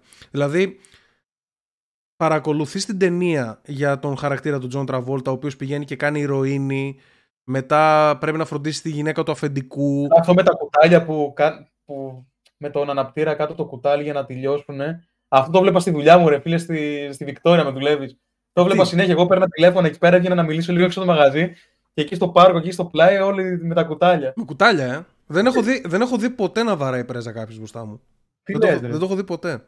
Πίσω Αλλά... ακριβώς με το μαγαζί το πουστενάκι ήταν full συνέχεια σε όλα. Σε όλες τις εισόδους πολυκατοικίας ήταν συνέχεια. Φαντάζεσαι, φαντάζεσαι να, μην είναι, να μην είναι έτσι το σωστό. Απλά να το, να το έκαναν λόγω του Ταραντίνου όλοι. Να έχει γίνει μόδα. Το κουτάλι. Δεν ξέρω πώς λειτουργεί η φάση. Ιου! Το έριξε όλο πάνω στο πισί. Μπύρα έφερες. Ναι. Μπύρα έφερες. Ναι, γιατί. Αλλά εσύ πρέπει να πίνεις ένα, ένα ποτήρι ολόκληρο τώρα. Ε, ναι, αναγκαστικά θα πίνω αρκετά. αλλά όλο έφυγε κάτω. Anyway, θα το φτιάξω μετά. Τι έλεγα, λοιπόν, άκου. Στη σκηνή, εντωμεταξύ στη σκηνή που. Καλά, κα- εκεί ήταν full troll. Μπήκανε τυχαία, λέει, σε ένα μαγαζί για να γλιτώσει ο ένας. Και έτυχε αυτοί εκεί πέρα να ήταν βιαστές. Αυτό είναι, αυτό είναι. Αλλάζει την ταινία συνέχεια. Την κάνει κάτι ξεκάρφωτο. Ε, εκεί κα- εκεί Εμένα που μου τους αρέσει. είχαν δεμένους και τους δύο με αυτό το sex toy με το μπαλάκι εδώ πέρα στο στόμα Ναι, και να ο τρέχουν τέτοιος. τα χάλια και κατάλαβε εντάξει τρο- η ταινία είναι τρολιά. Ρε Δεν εσύ, γίνεται. Αυτό όμως Όχι, είναι, αυτό όμως είναι Τρολιάρι ρεαλιστικό. τι λες, δηλαδή, όχι, όχι. είναι ρεαλιστικό γιατί ε, όταν ας πούμε κάνεις εσύ κάτι, αλλά αυτό δεν σημαίνει ότι ο κόσμος περιστρέφεται γύρω από σένα. Κατάλαβες; Δηλαδή, το γεγονός ότι πλακωνόταν αυτός με τον αρχηγό της μαφίας, τον μαύρο αυτόν, δεν έχει να κάνει με, με τις πεπιθήσεις, τα πιστεύω, με τα κίνητρα όλων των υπολείπων NPC μέσα στην ταινία σου. Αυτό είναι ότι δεν πρόσεχες. μα. Δηλαδή, είναι, φαντάσου τώρα ότι είναι ο Terminator, όχι ο Terminator, ας βάλουμε κάποιον πιο ανθρώπινο. Πες ότι είναι ο Jurassic Park νούμερο 2 Δεν το και... έχω δει αυτό καν. Λέμε τώρα, παράδειγμα σου λέω. Και τρέχουν. έρχεται ο τυρανόσαυρο στη Νέα Υόρκη και τρέχουν μέσα στη Νέα Υόρκη. Εντάξει. Και οι χαρακτήρες μας πηγαίνουν και χώνονται σε ένα στενό για να κρυφτούν από τον τυρανόσαυρο. Και εκεί έχει κάποιους εγκληματίες της Νέας Υόρκης που τους ληστεύουν και τους παίρνουν το κινητό. Ε, Θα γινόταν όμως. Δηλαδή, Ναι, είναι, είναι... κάτι το οποίο, ε, είναι κάτι το οποίο προσπαθεί να σου αποδώσει ένα living universe γύρω από τους χαρακτήρες σου. Και Γενικά- εμένα μου αρέσει αυτό. Μου αρέσει δηλαδή το ότι ναι, ναι. αυτός που μπαίνεις μέσα ο ταμείας δεν είναι ένας random ass NPC. Και αυτός έχει να δώσει πράγματα στο plot. Μμ. Γενικά είναι χαότικο Ταραντίνο. Full. ο Ταραντίνο, αλλά έχει ένα λογικό χάος. Δηλαδή είναι πράγματα που μπορεί να συμβούν, είναι χαοτικά, αλλά έχει πιθανότητα να γίνει κάτι. Ε, είπατε, είπατε πολλά πράγματα τα οποία ήθελα να τα σχολιάσω πριν και δεν θέλω να σας διακόπτω για να ολοκληρώνετε το point. Αλλά ας πούμε ε, η, τα μουσι- έχεις γραμμένα; η, η μουσική... Όχι, τα θυμάμαι. Ε, Γιατί το, την ξέρω την ταινία καλά. Δηλαδή... Ε, Γιατί κοιτάς την- χαμηλά. Έχεις κρατήσει σημειώσει για την ταινία, μάλλον. όχι, παίζω, κάνω έτσι ρε. Κάθομαι με το, με το πληκτρολόγιο και παίζω έτσι με αυτό εδώ για κάποιο λόγο. Δεν ξέρω.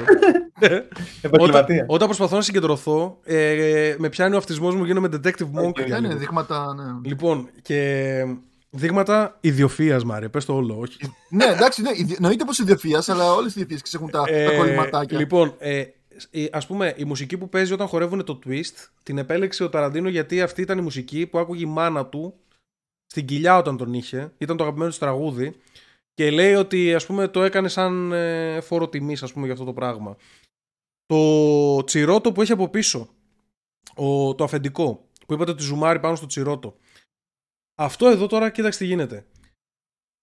Ο Ταραντίνο επέλεξε αυτό, αυτή τη λήψη να ζουμάρει πάνω σε αυτό το σημείο, ούτως ώστε να δώσει στο χαρακτήρα κάτι, ότι κάτι παίζει με αυτόν. Δηλαδή ότι έχει και αυτός πραγματική ζωή, δίνει μια βάση, δίνει μια, μια, ένα μυστήριο τέλος πάντων. Ένα κάτι. Ότι έχει ένα, αδυναμίες, ένα καλά. σκοτεινό πράγμα. Όχι, πιο πολύ ότι ε, κάτι έχει γίνει, ας πούμε. Αλλά δεν σου λέει κάτι. Στην πραγματικότητα, εν τω μεταξύ αυτό το, αυτό το, αυτό το τσιρότο έχει δημιουργήσει τεράστιο, τεράστιες συνωμοσίες για το τι υπάρχει μέσα στη βαλίτσα. Εντάξει, η οποία βαλίτσα συνέχεια τη βλέπουν και λένε wow και τέτοια. Ε, αυτό δεν σε αφήνει ο Ταραντίνο να δεις τι είναι και πολλοί είπαν ότι επειδή υπάρχει στη λαογραφία ότι έρχεται ο διάβολος και όταν σου παίρνει την ψυχή σου την παίρνει από, αυτό- από το πίσω μέρος του κεφαλιού σου την τραβάει κάποιοι λένε Μμμ. ότι εδώ είναι που του κόψε ο διάβολος και του τράβηξε την ψυχή και ότι είναι η ψυχή του μέσα, στο, μέσα στη βαλίτσα. Αυτό ήταν την άλεξη του εστιατόριου ήταν ασ- κάτι ασημί, άρα υπέθεσα ότι είναι χρυσός. Μπάρις χρυσού. Ασημή ή Καράβου, χρυσό; πώς λένε. ήταν, Χρυσό ήταν ήταν. κάτι ασημή, άρα, άρα υπέθεσα ότι είναι χρυσός. Όχι, ρε. Χρυσό- Λαμπερό εννοεί ο Χρυσό κύριος ήτανε. λογικά. Χρυσό ήταν. Είπες ασημή. Εντάξει, μπερδεύτηκα. Δεν ξέρω γιατί είπες Χρυσό ασημή, Ε, πραγματικά. Και είχε χρυσή λάμψη, ρε Ε, μαλάκα. ο, ο, εντάξει, κάτσα πιο με λίγο, άντε, γιατί με έβρισε τώρα. Δεν πίνω. Έλα, Ναι, πιες, πιες, πιες. Και αστήμωσες. Να σου πω, εν τω μεταξύ, σε κάποια φάση έτσι όπως εξελισσόταν η ταινία, λέω εντάξει, αυτό το αφεντικό θα είναι full cuckold. Για να βάζει να πηγαίνει ραντεβού με τη γυναίκα του κάποιος άλλος, άλλος της έκανε μασάζ και Ναι. άφησε να νοηθεί ότι επιδείχθηκε με τον άλλον που πέταξε από τον μπαλκόνι. Μμμ. Όχι, όχι, Λέω, άστο, άστο, είναι Μάρι, full εντάξει. cuckold ο, ο γκόμενός της, ο αρχηγός εκεί της μαφίας. Εν, τι τε- ήταν. εν τέλει είναι κάτι χειρότερο από Κάκολτ.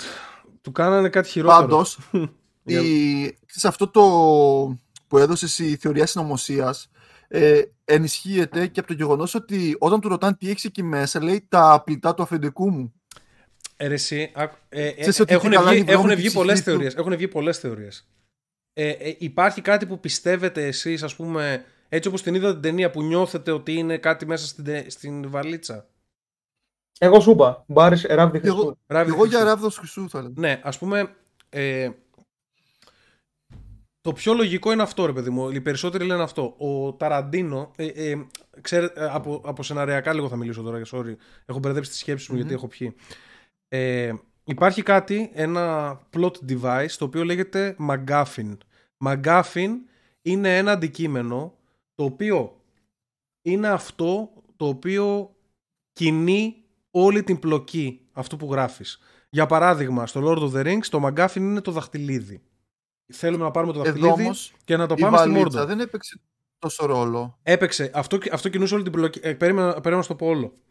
Το McGuffin λοιπόν ε, έχει το εξής χαρακτηριστικό. Ότι ό,τι άλλο και να ήταν δεν θα άλλαζε η πλοκή.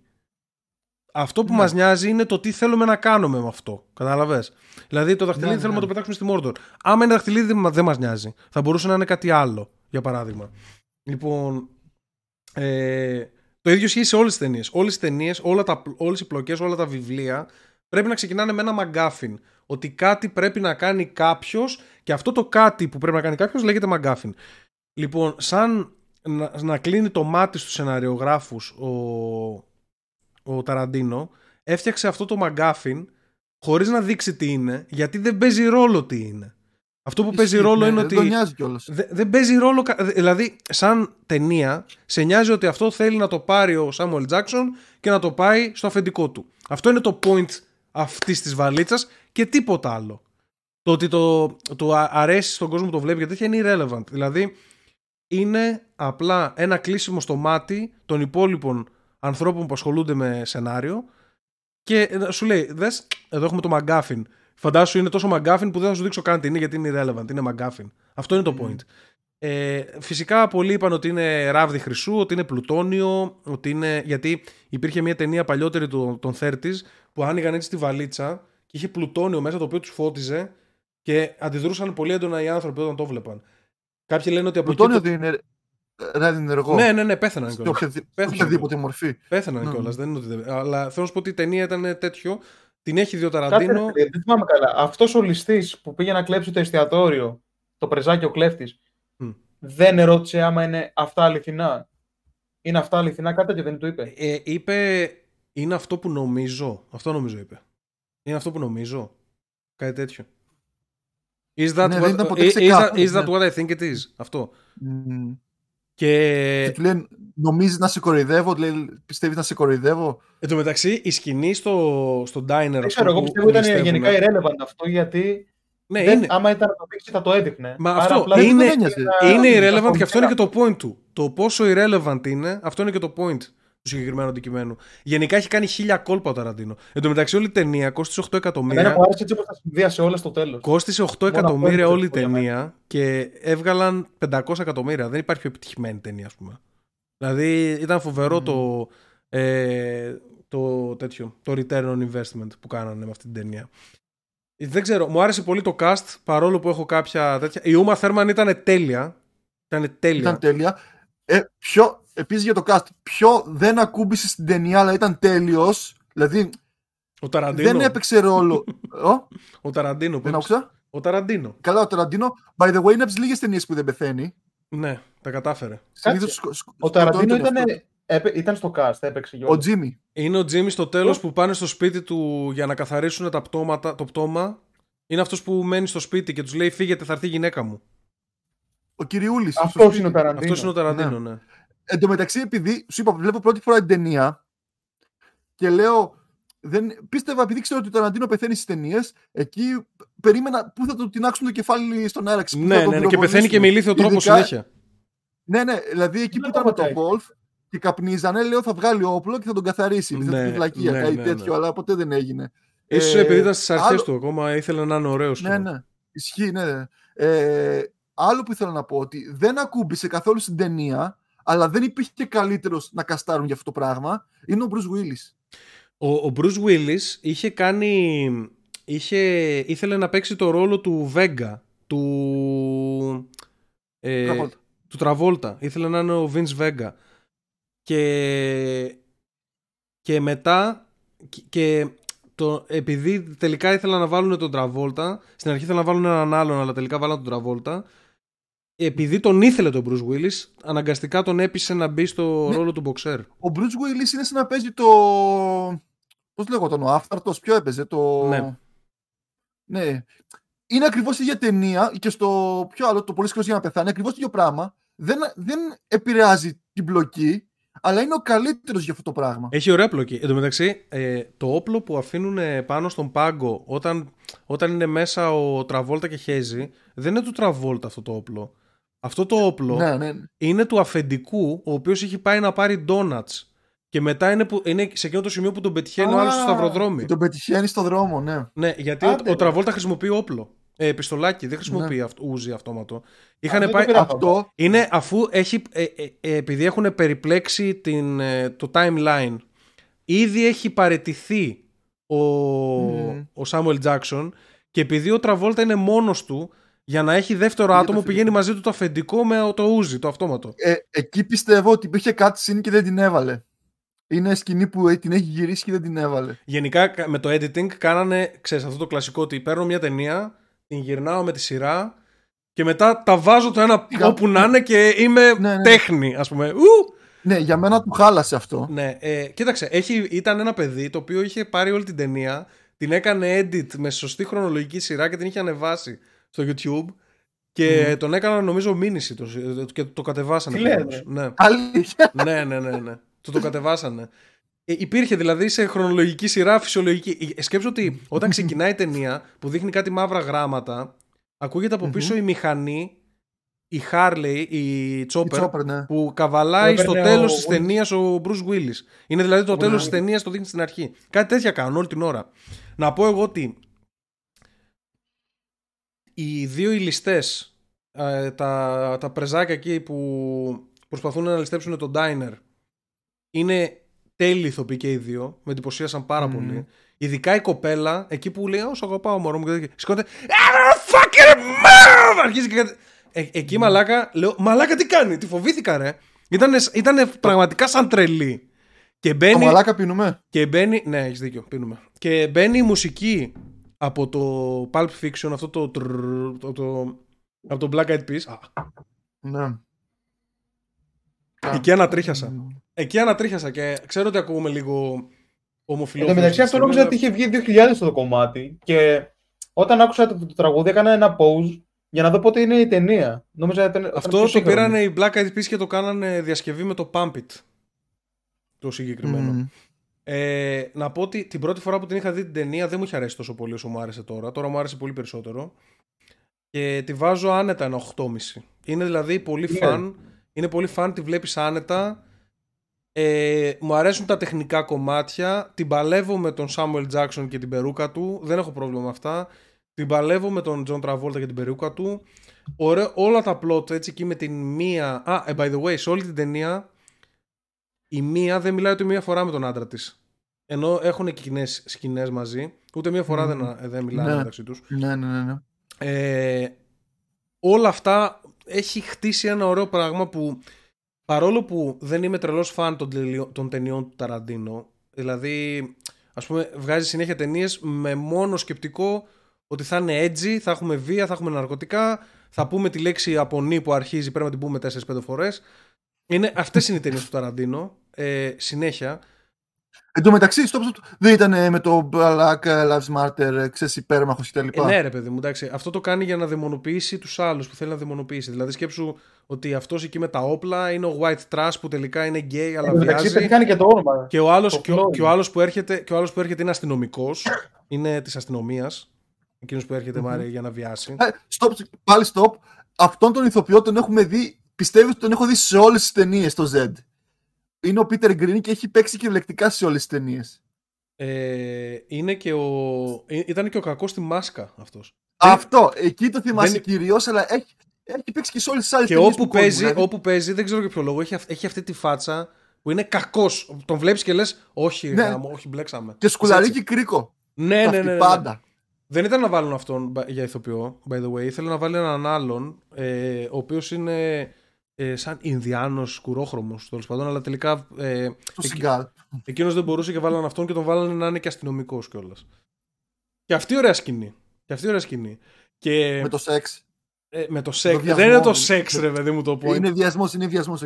Όλο αυτό το, η ένταση που βγάζει αυτή η σκηνή και το ότι γυρνάει πίσω ο Bruce Willis και τον σώζει και ότι ο άλλος, ας πούμε, το συγχωρεί, είναι έτσι καλό πλό. Και όμως, μέχρι εκεί το χτίζει χιουμοριστικά όμως. Εκεί του το δίνω. Ναι. Ότι ξεκινάει ότι παίρνει το σφυρί και καταλήγει στο, στο κατάνα και μπαίνει μέσα. Και αυτά, οπότε είναι, και αστείς- αυτά να ξέρεις είναι reference από ταινίες. Είναι, Ναι, ε, ναι, ναι, ναι, είναι ναι, από προφανώς, άλλες ναι. ταινίες.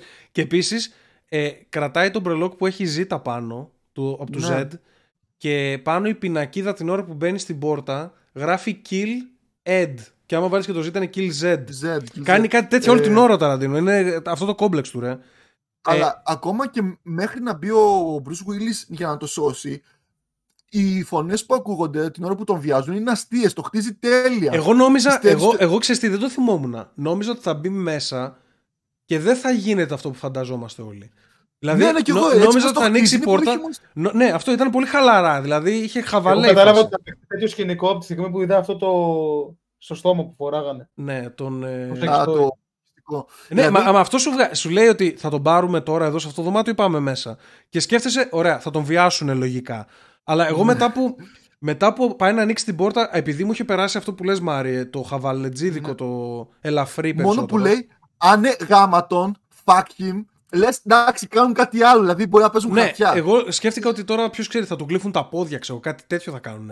κάτι, κάτι που δεν θα είναι τόσο, τόσο ε, σκληρό και, πά- και δείχνει βιασμό. Δηλαδή μπαίνει ο άλλος μέσα και δείχνει το σεξ, ας πούμε. Ξέρεις τι δεν με έπεισε λίγο πιο νωρίς. Η μπουνιά που δείχνει στον άλλον που τη ρίχνει και πεθαίνει. Γιατί πέθανε ο την μπουνιά. Ναι, εκεί. ναι, αλλά ο άλλος είναι δεμένος και είναι, και, ο, και είναι επαγγελματίας Είναι μποξέρ. boxer. Τον έβγαλε Ναι, νοκάουτ αλλά κατευθείαν. Δεν με πέ- Πέθανε ο άλλος. Δεν πέθανε, ρε, νοκάουτ τον έβγαλε, ρε μαλάκα. Άσε, Ε, μα, Α, με πέθανε. κάνει και πίνω. Λες και πίνεις φίλτρο του, του Asterix, ρε. Το ποτό αυτό περίεργο. Ισχύει, Α, είναι Τι είναι σαν, αυτό, ρε; σαν τέτοιο, είναι. Σαν φίλτρο είναι όντως. Βρυίδη. Πόσο βάζετε την ταινία εσείς; Εγώ μιλάω πρώτο. Όποιος θέλει. Λοιπόν, εμένα επειδή ρε φίλε δεν την είχα ξαναδεί όπως εσύ που είπες Μμ. και ήταν η πρώτη φορά που την είδα. Δεν μου άρεσε αυτή η τρολιά με το... Με χάλασε πάρα πολύ αυτό με το ταξί. Δεν που μένει ο τρελός. δεν ταυτίστηκα. δεν ταυτίστηκα με Δεν μπορείς να το κανένα. ξεπεράσεις τώρα που σου είπαμε ότι Όχι, το δεν κάνει μπορώ. επίτηδες. Δεν ταυτίστηκα με κανέναν πρωταγωνιστή. Θα είχα ταυτιστεί μόνο άμα έβγαινε από τον μπάνιο, οι άλλοι δεν ήταν νεκροί από την κοκαίνη. Εν τω μεταξύ, ρούφηξε κοκαίνη από το τσιγάρο. Αυτό πρώτη φορά το βλέπω. Ε, όχι το τσιγάρο. Έκανε. η- Περίμενε, για ποια λες; Από το στριφτό της. Το χρησιμοποιείς το στριφτό σαν μέσο για να ρουφήξεις κοκαίνη. Δεν, δεν έπαθε από αυτό overdose. Ρούφηξε ηρωίνη που νόμισε ότι είναι κοκαίνη. Μμ. Γι' αυτό έπαθε overdose. Α, ήταν ηρωίνη αυτό. Η ηρωίνη Γι' αυτό είχε ήταν την τέτοιο, προηγούμενη χτυπήσει πιο σκηνή. νωρίς. Ήταν η προηγούμενη Μμ. σκηνή που βαράει ε, πρέζα ο, ο Τραβόλτα. Ήταν για αυτόν τον λόγο. Για να σου δώσει να καταλάβεις. Αυτή νόμισε, Α, ωραία, θα κάνουμε κοκαΐνη. Και ρούφηξε μυτιά κο, ε, ηρωίνης. Α, οκ. Ε, Ε, εντάξει, δεν μου άρεσε ρε φίλε επειδή περίμενα εκεί πέρα να βγει από τον μπάνιο και να την πηδήξει. Εκεί θα, θα μου άρεσε περισσότερο η ταινία. Θα βάζα ένα βαθμό παραπάνω. Τα είχα μιλούσε, και πετύχει στην στον κάμερα, Τραβόλτα. μιλούσε και στην κάμερα και λέει, ωραία, ε, ε, στη- στον καθρέφτη και λέει, ωραία, άκου λίγο. Θα Ήρεμα. τη στήσω ότι πρέπει να φύγω και Μη, μη- έλα, έλα. Μην μη κάνεις κάτι. Έλα, σε παρακαλώ. θα πας πεθάνουμε. σπίτι, θα τραβήξει μια παχιά και αυτό Ναι, έκανε. αυτό, λέει. αυτό. αυτό. εκεί, εκεί είναι αυτά τα ανθρώπινα που λες. Ένα είναι αυτό. Δύο, όταν Ε, μα- τους ε, κάνεις μαλάκα, την εκεί, αδε- κοίταξε, εκεί ταυτιστήκαμε όλοι. Κάτσε να πιούμε λίγο γι' αυτό. Ε, Ε, ε, εκεί ταυτιστήκαμε όλοι δύο. προφανώς. Δύο είναι όταν της σκάει την αδρεναλίνη στην καρδιά που είναι όλοι μαζεμένοι από πάνω και λέει ποιος το κάνει. Δηλαδή, εγώ έβαλα τον εαυτό μου σε αυτό το σκηνικό και δεν θα έπαιρνα την ευθύνη να το κάνω. Ναι. Πού να το και, πετύχεις; τρία, είναι- και τρία είναι η έκρηξη του Bruce Willis μέσα στα μάξι που μαλώνει με την κόμενά του και φεύγει, ξέρεις, όλα καλά, όλα οκ. Ενώ έχει κάνει ήδη μια μικρή έκρηξη, όλα οκ. Και μετά πάει στ' αμάξι και λέει Αφού τους το είπα! ναι, ναι, ναι. Άνοιξε. Τον πατέρα μου! Εν τω μεταξύ, Τα το, βγάλε. το, το ρολόι και Δεν καλά ξέρω το είχε τι βάλει κάνει, όλο στον δεν κώλο του για 8 χρόνια. Ό,τι να είναι είναι η ιστορία με το ρολόι. για, για full υπερβολή. Για full υπερβολή. Όσο δεν πάει. Ναι, ρε, αυτά είναι ξέρεις, τα, τα δικά του που κάνει side jokes στον εαυτό του. Ξεκάθαρα. Εν τω μεταξύ, στη, Ε, σκηνή, στη σκηνή άλλο ένα trivia έτσι, να, δω, να δίνω και trivia για το κοινό. Η σκηνή, ας πούμε, που καρφώνει την ένεση ο Τζον Τραβόλτα, τη γυρίσαν ανάποδα. Την έκανε έτσι. Την Και, έβγαζε. και, την ναι. έκαναν, και την έκαναν reverse για να φανεί ότι την κοπανάει με δύναμη. Ε, εγώ θα βάζα, και εγώ πρώτη φορά είπαμε το βλέπω, ε, δεν έμεινα ευχαριστημένος. Ειδικά από την αρχή η ταινία ξεκινάει με καμπύλη προ- υπό του μηδέν. Δηλαδή σαν ενδιαφέρον. Υπό Δεν με το κράτησε. μηδέν. Μηδέν. Εγώ τη έβαζα ένα Ωραία. 5-6 του άρεσε. Ε, μόνο και εγώ γύρω στο 5. Είναι ότι έπαιξε λίγο με το, τα- με το χρόνο. Μου αρέσει, που, μ' αρέσει που εμένα μου αρέσει μια ταινία και σας δεν σας αρέσει για αλλαγή. Ξέρεις γιατί αντίθετα θα Ξέρεις γιατί πηγαίναμε. τη βαθμολογώ τόσο αυστηρά, γιατί είναι και πολύ χαϊπαρισμένη, είναι πολύ ψηλά Ναι, στο έχει IMDb. 8, νούμερο 8 στον κόσμο, στην ιστορία του. Δηλαδή, περίμενα, επειδή είναι και τεραντίνο να ξεκινήσει και να είναι όπως το Τζάνκο. Μπαμ! Πάρε δράση. Πάρε, Ιου, να- Τζάνκο, ιου. Ναι, Ιου, Άμα δεν Τζάνκο. ήταν το Αντίνο παίζει να της έβαζα και τρία. Άμα δεν είχε τόσο πατουσάκια. Ο καθένας εδώ. Αλλά ξέρεις, στο Django ξέρω, και δεν- Ιου, αλλά μπαίνεις έτσι. Ότι θα δεις ξύλο, πιστολίδι, Far West. Ρε θα φίλε, έκανε δεις. πολλές χιλιές. Οι συζητήσεις και οι διαλόγοι Ναι, που είχαν αυτό. έκαναν πάρα πολύ. Πήγαινε- Αυτό, Ναι. παιδιά, Κάτω, αυτό κάτω, επαναλαμβάνω κάτω. είναι, είναι το point του Ταραντίνο. Είναι ότι θα κάτσουμε και θα, θα μιλάμε 6 λεπτά για κάτι το οποίο δεν έχει καμία σχέση με το plot, για κάτι το οποίο συζητάνε οι απλοί άνθρωποι. Κάτι τέτοιο είναι το. ε, Βέβαια, Ναι, το κάνει και σε άλλες ταινίες, αλλά το κάνει ωραία. Εδώ τώρα. Η είμαι σκηνή σίγουρος στο ότι άμα μπαρ δούμε δεν τον παλεύεται. Django, είμαι σίγουρος ότι άμα δούμε τον Django τώρα, σίγουρα θα έχει τέτοιες χαζομάρες. Ναι, Αλλά εντάξει, το έχει- Django είναι έχει- πιο, είναι πιο δράση, εντάξει. Εννοείται. Έχει 20 λεπτά στο μπαρ και δεν γίνεται τίποτα. Μιλάνε για ό,τι να είναι. Ο μπάρμαν που ήταν στο μπαρ, που τους μιλούσε, ήταν αυτός που ήταν να πάρει το ρόλο του Samuel Jackson. Αυτός θα έπαιζε τον ρόλο, Μμ. ο μπάρμαν. Ναι. Και τελικά ο Samuel Jackson επειδή το άκουσε, ε, είχαν κάνει cast ξέρω εγώ ήδη, και έλειπε και πήρε αεροπλάνο και πήγε και έκανε recast. Έκανε δεύτερη τέτοια για να τον πάρουν ο Samuel Jackson. Και μου χάλασε εμένα την Μμμ. ταινία. Ε, όχι, όχι, έλα, ήταν καλός. Καλός Πώς ήταν έβαλε πολύ την καλός. Καλός Φίλο. ήταν, καλός ήταν. Απλά με, με πρίζει που κάθεται και μιλάει και όλη την ώρα και, λέ- ε, και ηθικολογεί και αρχίζει και λέει για το Κοράνι και τη- τα κάτι περίεργα. Τέλος πάντων. Πόσο της έβαλες Ε, στην μετα- σαν βαθμολογία. 8,5. Έλα, ρε. Και στο Όχι, δεν Goodfellas ήταν πόσο τόσο έβαλες; Ε, τον Goodfellas έβαλα 6,5-7. Έξι. Έξι, Ω, μα έξι είσαι να βάζεις. απίστευτος. Είμαι, πολύ είμαι, κακός. είμαι περίεργος. Το Goodfellas είναι πολύ καλύτερο από το Pulp Fiction. Ισχύει, ρε Απλά μαλάκα. σκηνοθετικά το απογειώνει. Αριστούργημα ο- είναι μπροστά τους αυτό που είδαμε. Αριστούργημα.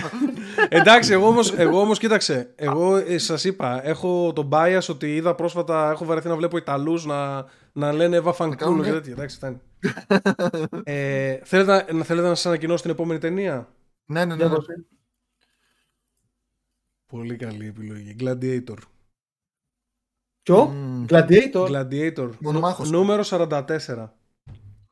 Στην Αδικημένο. λίστα των εποχών. Κάτσε, γιατί έχει δύο. Κάτσε να το 2050. δούμε, βρε τσουτσού, Μάριε, αμέσως. Το 92. Δύσκολο να είναι το Μμ, 92. Όχι, όχι. Δύο- ε, ε, 2000-2001 Maximus. Α, γιατί έχει και το 92. Κυριολεκτικά Maximus. Ρε φίλε, Ε, δεν υπήρχε σειρά Gladiator. Μάλλον το, Μάλλον πρέπει να λες- μάλλον τον τέτοιον λέει, τον ε, Σπάρτακους. Α, Σπάρτα. Όχι. Sorry. Α, νομίζω ξέρεις ποιο λέει, το Gladiators of America του, με το Hulk Hogan που παίζει. Α, με αυτό την- τι είναι αυτά που λέτε όλοι. Με έχετε- Σπάρτα. Θα με κάνετε να βρίσω και να πιω. Γιατί σου λέω το πλέον χαρά είσαι τώρα. Ε, Γιατί, Για πες. γιατί είχες πίξιλι με τις μαφίες. Μας έλεγες όλο ταινίες με μαφίες. Ναι, ναι, τώρα Ναι, μια χαρά. πολύ Gla- διαφορά. Gladiator και είναι από τις ταινίες που την έχω δει 15 φορές και μου αρέσει πάρα πολύ. Μ, Και Βλέπετε χαίρομαι- άνετα. Και δεν την έχω δει εδώ και πολλά χρόνια, οπότε θέλω να τη δω. Και έχει και Δεύτερο τέλειο ποιο ήτανε; soundtrack. Έχει και τέλειο soundtrack. Zimmerman.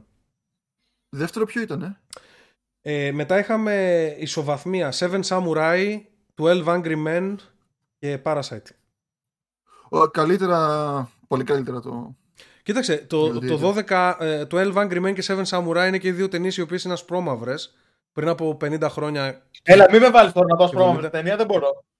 Είναι και, οι Έχω δύο, βρει είναι αυτό. και οι δύο ταινιάρες και μάλιστα το 12 Angry Men Άμα δούμε και τη Βουγιουκλάκη, Το ρε, μαλάκα, 12 να το Angry βγάλει. Men θα δούμε και βουγιουκλάκι. Μην βρίζεις. Μην βρίζεις. Και έλα κοντά στο μικρόφωνο. Κάτι έχεις κάνει. Ω, Το έχω πάει μακριά. Δεν βλέπω σπρώμα αυτή ταινία. Τελείως. Το 12 Angry Men ήταν η αγαπημένη μου ταινία όλων των εποχών Ε, μέχρι ναι. πριν λίγο καιρό. Να ξέρεις. Ε, Θα... Άμα τη δεις θα σου αρέσει full. Αλλά τώρα δεν θα τη δεις γιατί δεν την ψήφισαν. Gladiator λοιπόν για την επόμενη φορά. Δεν ψηφίσετε καμία σπρώμαυρη, σας παρακαλώ. Εν τω μεταξύ, Ναι, τώρα που Ξέρεις, το το πες, πρωινό τώρα που τους το παραλυσμό- πες, ξέρεις ότι τελείωσε το Θα θέμα. πάρω πίπα. Α, Γενικά άρχινα να πάντως, ψηφίσουμε Θα με σου ταινία. πάρω πίπα, Δεν πρέπει θα να την πιούμε πω. λίγο σε αυτό. Έλα Θα Μαρία. δω τα Ε, reviews και θα σχολιάσω για όπως ε, τα reviews. άμα είναι βάλει ένα σπρώμα να Θα ξέρεις. πεις, θα πεις Ε, εδώ ο κομφορμισμός του πρωταγωνιστή δεν μου αρέσει τόσο πολύ γιατί θα αργήσει κάτι τέτοια και εμείς θα χτυπιόμαστε. Για πες Μαρία. Ξέρεις με ποιο έκανα σύγκριση το Pulp Fiction; Σε μια φάση που το βλέπα με το Pineapple Express. Είναι τόσο χαοτικό που θες ναρκωτικά για να το δεις. Fuck. Fuck. Τι, Έλα, παι- ε, τι παιδιά έχω εγώ εδώ ρε; Τσάτ, πείτε μου Ε, λίγο, βοηθήστε με. Τι περνάω. αν, δεν το σκηνο... αν δεν το σκηνοθετούσε ο Ταραντίνο, δεν ήταν μια παράλληλες γραμμές αυτά τα δύο. Πες μου, τώρα, πες μου λίγο τώρα τι φάρσα κάνα στη Λατινοπούλου και άστα αυτά. Λοιπόν, κάποιος Θεούλης δεν ξέρω πώς το κατάφερε και βρήκε το τηλέφωνο της. Να το στείλεις στο κεφίνα. Όχι, καλά. Αυτό μακάρι να γινόταν. Ε, Δεν θα την πάρω το αλλά- τηλέφωνο. Να της πω ότι είμαι μεγάλος θαυμαστής και ότι την έκανα σήμερα follow και θέλω να με κάνει follow Και back. δείξε πόδια, δείξε πόδια έτσι, ε, έτσι κατευθείαν. Δείξε πόδια. Αφρο, αφροδιτάκι. ε, και ανέβασε σε διάφορα site μεσητικά το τηλέφωνο της και ότι πουλάει και νοικιάζει διάφορα σπίτια και διαμερίσματα. Α, αυτό. Και ξέρεις, ναι, και φύγανε άπειρα τηλέφωνα. Δηλαδή, 12 το πρωί πόσταρε ότι τη ζαλίσανε στα τηλέφωνα. Φαντάζομαι τώρα πόσο Εγώ μπορεί να την έχει. είδα, εντάξει, προφανώς έχει στοχοποιηθεί πολύ η Λατινοπούλου τον τελευταίο καιρό. Ε, είδα ότι ανέβασε, ε, έκα- έγινε θέμα με τη διαφήμιση της Παντέν. Την είδα τη διαφήμιση της Παντέν; Όχι, Ναι. δεν έχω δει. Αλλά είδα ένα βιντεάκι που ανέβασε γι' αυτό. Που το Ε, πέταγε. είναι- Πόσο λάθος επιστημονικά είναι. ε; Φ, Άστε το, πρώτα απ' όλα το Παντέν έχω ακούσει από κοπέλες ότι κάνει κακό στο μαλλί. Έχει sulfate. Οπότε πρέπει να το αποφεύγεις. Αλλά τέλος πάντων, Τι είναι αυτό- sulfate; δεν έχω ιδέα. Πού, πού να ξέρω ρε, αφού εγώ δεν κάνω μπάνιο. Σου λέω τι μου Δίπλα είπαν. είναι, ρώτα. Δεν ρωτάω. Δεν, α- ας- λοιπόν, Α, το σχολίασε επειδή είχε queer άτομα. Ναι, άκουδε τώρα τι έγινε. Η, η, δια- Queer άτομα. η διαφήμιση δείχνει μία, μία κοπέλα η οποία λέει Α, τα μαλλιά μου ή κάτι τέτοιο. Και μετά στο ξεκάρφωτο φασώνεται με μία άλλη κοπέλα. Οπότε πρέπει για κάποιο Λόγω... λόγο. Πού είναι ρε μαλάκα, εμένα μου αρέσουν αυτά. Για να δω. Ωραία, πιέσει λίγο για το. Εμένα μου αρέσουν. Πρώτα απ' όλα, μετά έχει τρία τραβέλια. Τρία. Οπότε και αυτά μπορεί να σου αρέσουν, δεν ξέρω. Γιατί σου αρέσουν λίγο τα... οι ανδρογυναίκες. Τα ανδρογίνεκα. ναι. Δεν θα... Μην τη βάλεις τώρα, δεν χρειάζεται. Α, κοίτα τον, έχει μήνυμα ανοιχτό το Βλέπω στόμα. εγώ γιατί έχω περί. Ωχ, ναι, ναι. είμαι πάνω στο το σκηνή με το παίξιμο καναπέ. Και η, η Λατινοπούλου, επειδή, επειδή το Παντέν, ξέρω εγώ, βγάζει το μήνυμα ότι αυτή την Ελλάδα θέλουμε. Κάτι Αυτή τέτοιο. ξανά ποια είναι η τραβέλη που κάνει πασαρέλα στη διαφήμιση. Ε, Εξαρτάται. Άμα σου άρεσε, ναι. Α, εντάξει, είδα ένα. Έλα ρε μαλάκα, αυτό δεν είναι, κάνει μπαμ αυτό. Άντε, Αφού έχει μουσια, ρε. Πιες. Α, δεν είδαμε. Και που λες, ε, η Λατινοπούλου λέει: Άμα ήταν έτσι η Ελλάδα, να ξέρετε ότι οι Τούρκοι θα είχαν έρθει μέσα σε, σε μία εβδομάδα, θα είχαν κατακτήσει όλη την Ελλάδα. Ευτυχώς έχουμε Κάνει για το άλλους. Σύνταγμα διάβασα. Σε μια ώρα θα ήταν στο Σύνταγμα. Έλεγε άλλους. Ευτυχώς είναι αλλιώς η Ελλάδα και μπο- ε, ουσιαστικά λέει ότι αν ήμασταν όλοι τέτοιοι, δεν θα μπορούσαμε να υπερασπιστούμε την Ελλάδα με στρατό και τέτοια. Και την κάνανε hashtag cancel Λατινοπούλου και τέτοια. Και αυτή έκανε hashtag cancel Panten. Είναι. Όλη τη ζωάρα Όχι, τους. καλά κάνει. Όλη τη ζωάρα κάνουν στο, στο Μια Twitter. χαρά. Αυτή το ζει όπως πρέπει. Ναι, ναι, πραγματικά, πραγματικά. Και είναι όλα τόσο Και ασήμαντα. προκαλεί και ανεβαίνει από αυτό. Ναι, μα και είναι όλα προκαλεί τόσο αν και ασήμαντα. ανεβάζει. Απλά προκαλείς και παίρνεις χίλια retweet και είσαι μια χαρά. Αυτό. Ό,τι καλύτερο. Μμμ. Ε, Ξέρεις ποιος ανέβηκε πολύ στο Instagram τώρα με αυτό το σκηνικό με το βιασμό; ποιος; Ένας που έβγαινε και έκραζε Α, ο, ο Γιώνης. ο μικρός Περκυπάκο, δεν ξέρω πώς λέγεται IRL. Δεν ξέρω. Δεν... Έτσι, Νάτης το έχεις Γιώνης το νομίζω τέτοιο. λέγεται. Με όνομα είναι μικρός γενικά πρίγκιπας ε, cringe, Ε, αυτόματα. Είναι Μικρός γενικά Περκυπάκος, μάλλον κάπως ε, έτσι. κουρίπας είναι ο άνθρωπος. Ξεκίνησε το, θέμα με, το θέμα με 18.019 πόσα είχε και έχει φτάσει 78.000. Ναι. Ωραίος. Ε, κάνει expose γενικά τέτοιες φάσεις. Άμα τον ρωτήσεις Με αυτόν τον βιασμούς. άνθρωπο, άμα τον ρωτήσεις αυτόν τον άνθρωπο, θα προτιμούσε να μην έχει γίνει ο βιασμός και ε, η κοπέλα να μην έχει βιαστεί ή να μην έχεις πάρει ας πούμε, τα 50.000. Τι θα απαντούσε, πιστεύεις; Άμα, για τον εαυτό του ή σαν Τώρα απάντηση. αυτό τι προτιμάει, ρε παιδί μου. Δηλαδή, προτιμάει να μην έχει γίνει αυτή η κατάσταση και να μην έχει πάρει 70.000 άτομα. Δεν ξέρω, γιατί μάλλον προτιμάει να μην έχει γίνει αυτή η κατάσταση γιατί του έχουν κάνει και μηνύσεις νομίζω. Είναι καλό παιδί δηλαδή. Είναι καλό παιδί, ναι, ναι. Εντάξει, ρε Γενικά φίλε, τα είναι- βάλε με τα μεγαθύρια της Ελλάδας.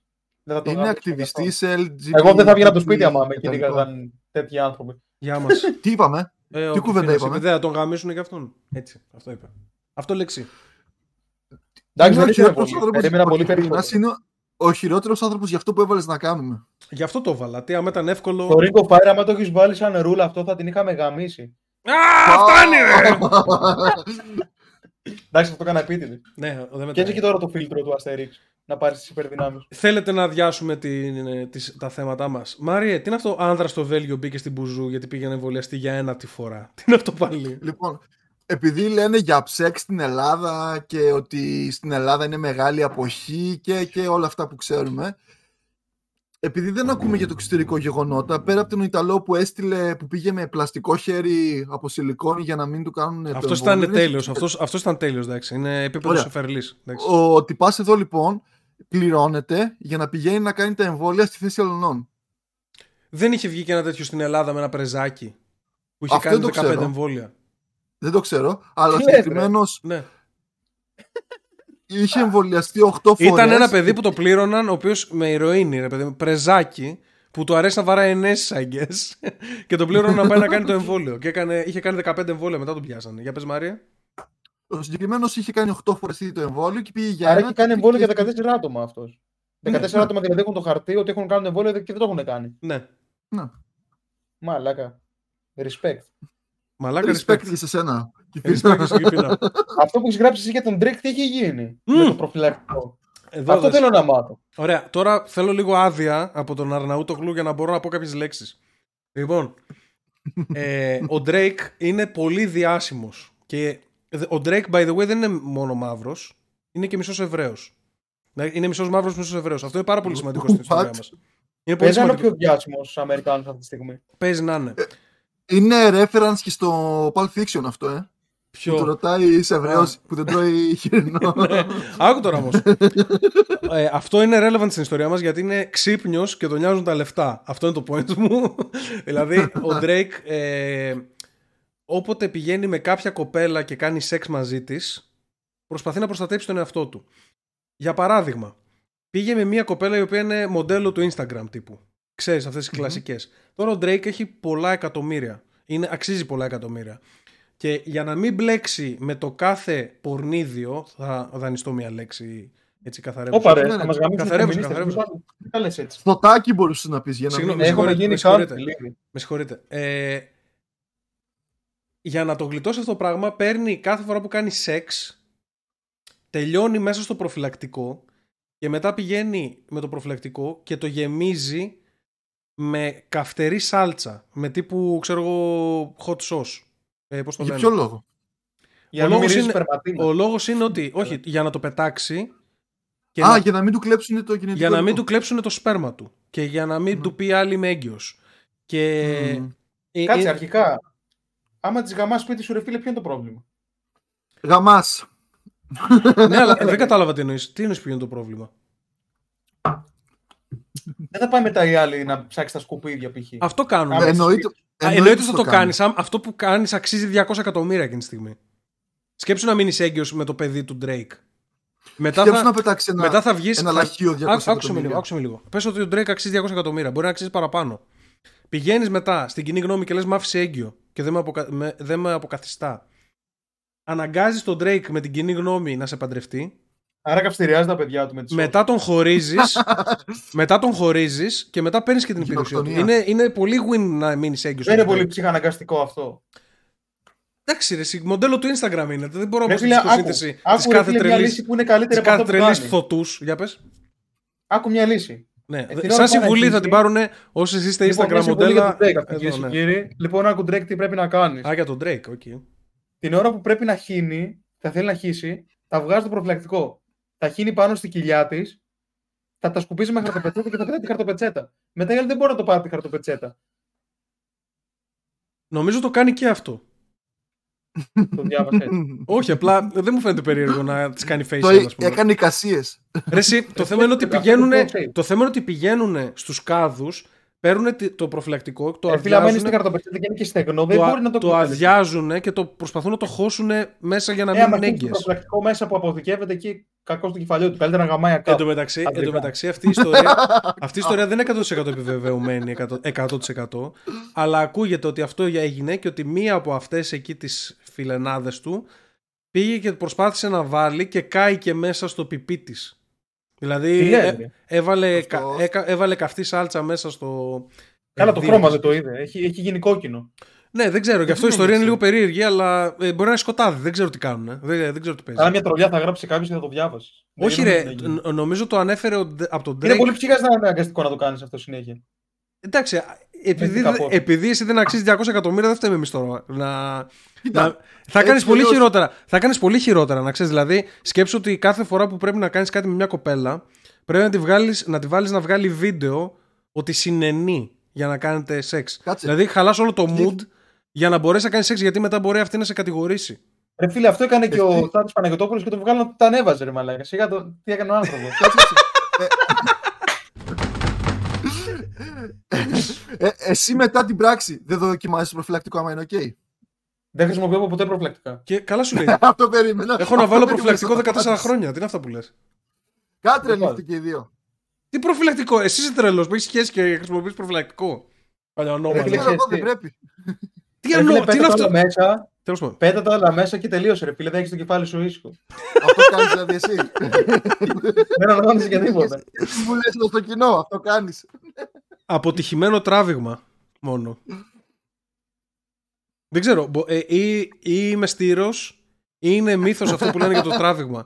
Γιατί λένε ότι, λένε ότι το τράβηγμα λειτουργεί, ξέρω εγώ, μόνο 95%. Έχω κάνει, ξέρω εγώ, 6.000 φορές σεξ στη ζωή μου, κάτι τέτοιο. Χωρίς προφυλακτικό. Ε, θα είχα 400 παιδιά αυτή τη στιγμή άμα το τράβηγμα δεν Η λειτουργούσε. καλύτερη λύση είναι το αντισυλληπτικό. Απλά μπορεί να μην βγάζεις προσωπικά υγρά εσύ. Το αντισυλληπτικό της χαλάει λίγο τις κοπέλες, να ξέρεις. Λίγο... Τι λες, ρε, μεγαλώνει το size στα boobs. Μεγαλώνουν τα βυζάκια, αλλά, αλλά. Όχι, ισχύει αυτό.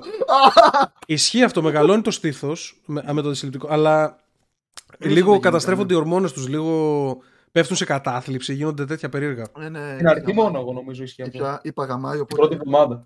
Το σωστό είναι να, άμα δεν τα έχεις με την άλλη, ναι, να έχει αυτό που λες.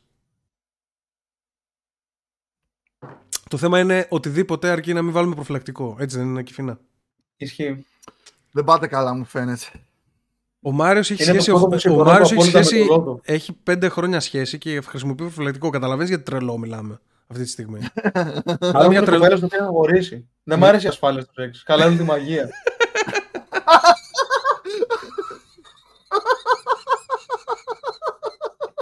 ναι, αυτό. Οκ, okay, το δέχομαι.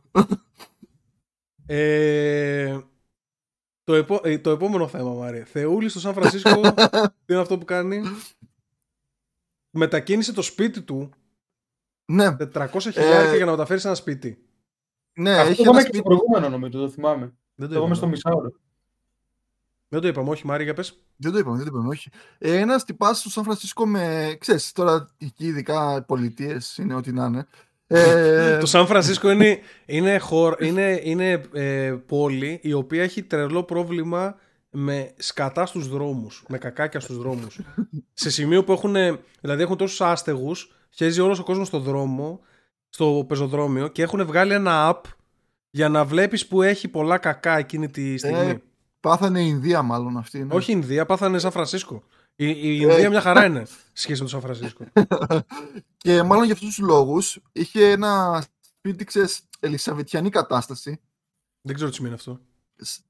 Έλα ρε, πώς είναι το Buckingham, τέτοια φάση. Α, εννοείς ότι είναι τύπου έτσι cool... Ε, Νεοκλασικό, ναι. ναι. Και επειδή δεν γούσταρε την περιοχή που μένει, αποφάσισε να πληρώσει 400 χιλιάρικα για να το σηκώσουν, να το βάλουν πάνω σε ένα φορτηγό και να μεταφέρουν 4 τετράγωνα. Έχουμε σπίτι. φωτογραφίες από αυτό το πράγμα. Δεν έβαλα τίποτα. Σπίτι Όχι, δεν πάνω σε έβαλα. κάρο. δεν, δεν το έχω δει. Ε, ξέρω ότι μετακινούσαν σπίτια και παλιότερα. Δηλαδή το έχουν κάνει. Νομίζω μετακινήσανε. Παίζει να ήταν και στο Σαν Φρανσίσκο να έχει γίνει. Αλλά μιλάμε πριν από 100, 100 χρόνια. Όταν πρωτοφτιάχνανε το αποχαιρετευτικό σύστημα σε κάποιες από αυτές τις πόλεις, κάποια σπίτια τα σηκώσανε και τα μετακινήσανε. Ολόκληρα οικοδομικά τετράγωνα. Αυτό ξέρω, αλλά το συγκεκριμένο 400 χιλιάρικα. Θα μου πεις, Μμμ. πλέον έτσι όπως είναι τα κίνητα. Έβλεπα ένα πρόγραμμα που βγάζει αυτή τη στιγμή η Νέα Υόρκη για τους α, άστεγους της που ουσιαστικά τους φτιάχνουν διαμερίσματα για να μείνουν οι άστεγοι. Δωρεάν. Δηλαδή τους τα δίνουν, τους λένε μείνε εκεί. Και το κάθε διαμέρισμα... Αλλά δεν είναι κανονικά σπίτια αυτά. Είναι αυτά που φτιάχνουν με το ξύλο. Ε, Κάνεις λάθος, έστειλα τώρα αυτό link- σου έλεγα. Ε, Έστειλα link με φωτογραφίες εδώ και Φίνα στο βάλε chat. λίγο τη φωτογραφία να τη δούμε εσύ. Ποιο το έστειλε, στο, Insta, στο Εγώ- Facebook. Στο... Όχι, εδώ, στο StreamYard. στο StreamYard που είμαστε. Λοιπόν, ε, όχι δεν είναι τέτοια. Θα περίμενε κανείς Πού το ότι... βάλατε, σε ποιο. Σε ποιο; Στο chat εσύ, στο StreamYard. Εδώ που είμαστε δεξιά. Δεξιά σου στην οθόνη έχει Α. και ένα chat. Ναι, ναι. Βασικά δείξε πρώτα αυτό για να το δούμε πώς μετακινούν Ω. ένα σπίτι τώρα. Πρώτη φορά το ακούω. Λοιπόν, αρχικά τι δεν είναι, ε, δεν είναι και υπόγεια κάπως χτισμένο το Ε, σπίτι. δείξ' το μας ρε, μα- μας, μας Ναι, κάνεις εγώ teasing. αυτό μπορώ. Τα θεμέλια πώς δεν κατέρευσαν; Κάτσε να το δω. Θα σας πω εγώ που είμαι επαγγελματίας κάπα. Ιου! Όντως, περίεργο. Ναι, από κάτω εντάξει το Γιατί όλα, στηρίζουν. όλα τα σπίτια δεν έχουν και υπόγειο, για τους, όχι για τους σεισμούς, για την ασφάλεια. Από κάτω το, Καλά, στηρι... το χτίστηκε. από κάτω το στηρίζουν και θα το βάλουν μάλλον σε νέα, σε νέα θεμέλια. Ξέρεις, πάλι ξέρεις, με τα νούμερα δεν βγαίνει ένα φορτηγό να σέρνει ένα σπίτι. Είναι 139 ετών, ε. Ναι, ναι. Πάνω στην Ταλίκα. Okay, εντυπωσιακό. Δεν στέκει όμως μαθηματικά στο Και μυαλό που λες μας. τώρα- Τα νούμερα του μυαλού. Εγώ λέω, εγώ λέω να παρατήσουμε ό,τι κάνουμε και να πάμε να γίνουμε άστεγοι πρεζάκια στην Αμερική πάντως, χωρίς πλάκα. Γιατί Το και, κέρδος ποιο είναι; και άκου εδώ, και εγκληματικότητα πλέον δεν την τιμωρούν. ε. Μπορούμε να κάνουμε ό,τι γουστάρουμε και ένοπλη ληστεία στη Νέα Υόρκη Σωστό. κανονικά. Σε λίγο Νομίζω θα... και στην Ελλάδα, άμα ήμασταν λαθρομετανάστες, θα ήταν καλύτερα. Θα Ναι, είχαμε περισσότερα ισχύει, ισχύει. Ε, σκέψου ότι σύντομα θα νομιμοποιήσουν και βιασμούς και τέτοια στην Αμερική. Οπότε και θα γαμάς ό,τι θες κάνεις Και σου κάνουν και. δίνουν σπίτι 500 χιλιάρικα αξία. Δηλαδή έχουν κάτι οικοδομικά τετράγωνα που πληρώσανε ε, 190 εκατομμύρια, ξέρω εγώ, είναι το budget και το κάθε διαμέρισμα αντιστοιχεί 500 χιλιάρικα για το κάθε άτομο. Δηλαδή, δεν υπάρχει ούτε στην Αμερική κανένας που να παίρνει τέτοιο σπίτι middle class. Για να καταλάβετε τι λέμε. Αυτή τη στιγμή ε, χρηματοδοτούν το να πηγαίνεις και να είσαι άνεργος γιατί η ανεργία είναι τόσο ανεβασμένη εκεί που είναι ανεβασμένη. Ο, ε, η ανεργία λέω, η, η αστεγία τέλος πάντων. Όχι επειδή οι άνθρωποι ζουν πιο δύσκολα ή δεν υπάρχουν σπίτια πλέον. Αυτό είναι καλύτερα. Είμαστε καλύτερα από ό,τι ήμασταν πριν από 50 χρόνια, ας πούμε, σε αυτό. Το θέμα είναι ότι είναι πιο εύκολο να ζήσεις και να είσαι άστεγος, άχρηστος και πρεζάκι αυτή τη στιγμή στην κοινωνία μας. Δηλαδή, μπορείς πραγματικά να επιδοτήσει πλήρως, σου δίνουν και τα ναρκωτικά πλέον. Δηλαδή, έχουν φτιάξει κάποια κέντρα, τα λένε κέντρα απεξάρτησης, που μπορείς να πας εκεί και να χτυπάς την ηρωίνη σου με ασφάλεια. Ούτως ώστε να μην γίνονται Μια overdose χαρά. και τέτοια. Δηλαδή, σκέψου ότι για ποιο λόγο ασχολούμαστε τόσο πολύ. Θα πρέπει να πάμε εκεί, να, να Μμμ. γίνουμε πρεζάκια και να πάρουμε ένα σπίτι και να μας Τι δίνουν, και, λέτε; να μας δίνουν και τη δόση μας. Είναι τέλειο, παιδιά. Το Δεν βλέπω. Εντάξει, αυτά τα άτομα είναι παιδευόμαστε κατεστραμμένα όμως. Τι, είναι- τι θα είναι; Κατεστραμμένα άτομα είναι ρε μαλάκα, τι πρεζάκι. Εντάξει, εσύ μην είσαι πρεζάκι, εσύ θα το παίζεις πρεζάκι, θα είσαι ψεύτης. Ισχύει, ναι. Μόνο για την κάνω- θα τυρόπα. σε ξέρω εγώ θα με, κάνω με, fake πουκάμι- πρέζα όπως με, κάνουν οι άλλοι πουκάμισο, στο σχολείο. με πουκάμισο και ωραίος και θα μπαίνεις μέσα. Λες, ε, φιλεράκι 50 λεπτά και είσαι μια χαρά, ξέρω εγώ, παιδί. με μαλλί στο- ζελέ και τέτοια. Πιείτε λίγο γιατί έφυγε ένα μαλάκα από το φίλο μας τον Κυφίνα πάλι. Ω, πρέπει να βάλω τώρα Ω. καινούριο- καινούριο τέτοιο.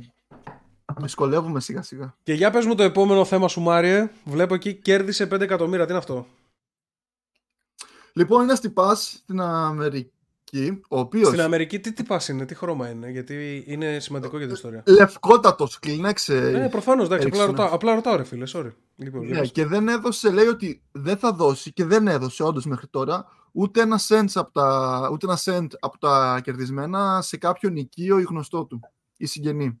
Άρα, ε, εδώ θα σας διαβάσω chat πώς, το, μας- πώς μας το βάλω ο Μάριος αυτό. Κέρδισε 5 εκατομμύρια στο Λαχείο. Λαχείο τώρα, τέλος πάντων, ποιος ξέρει. Και δεν έχω, και δεν, έχει, δεν έχω ούτε δολάριο στην οικογένειά του, εννοεί δεν έδωσε. δεν είναι...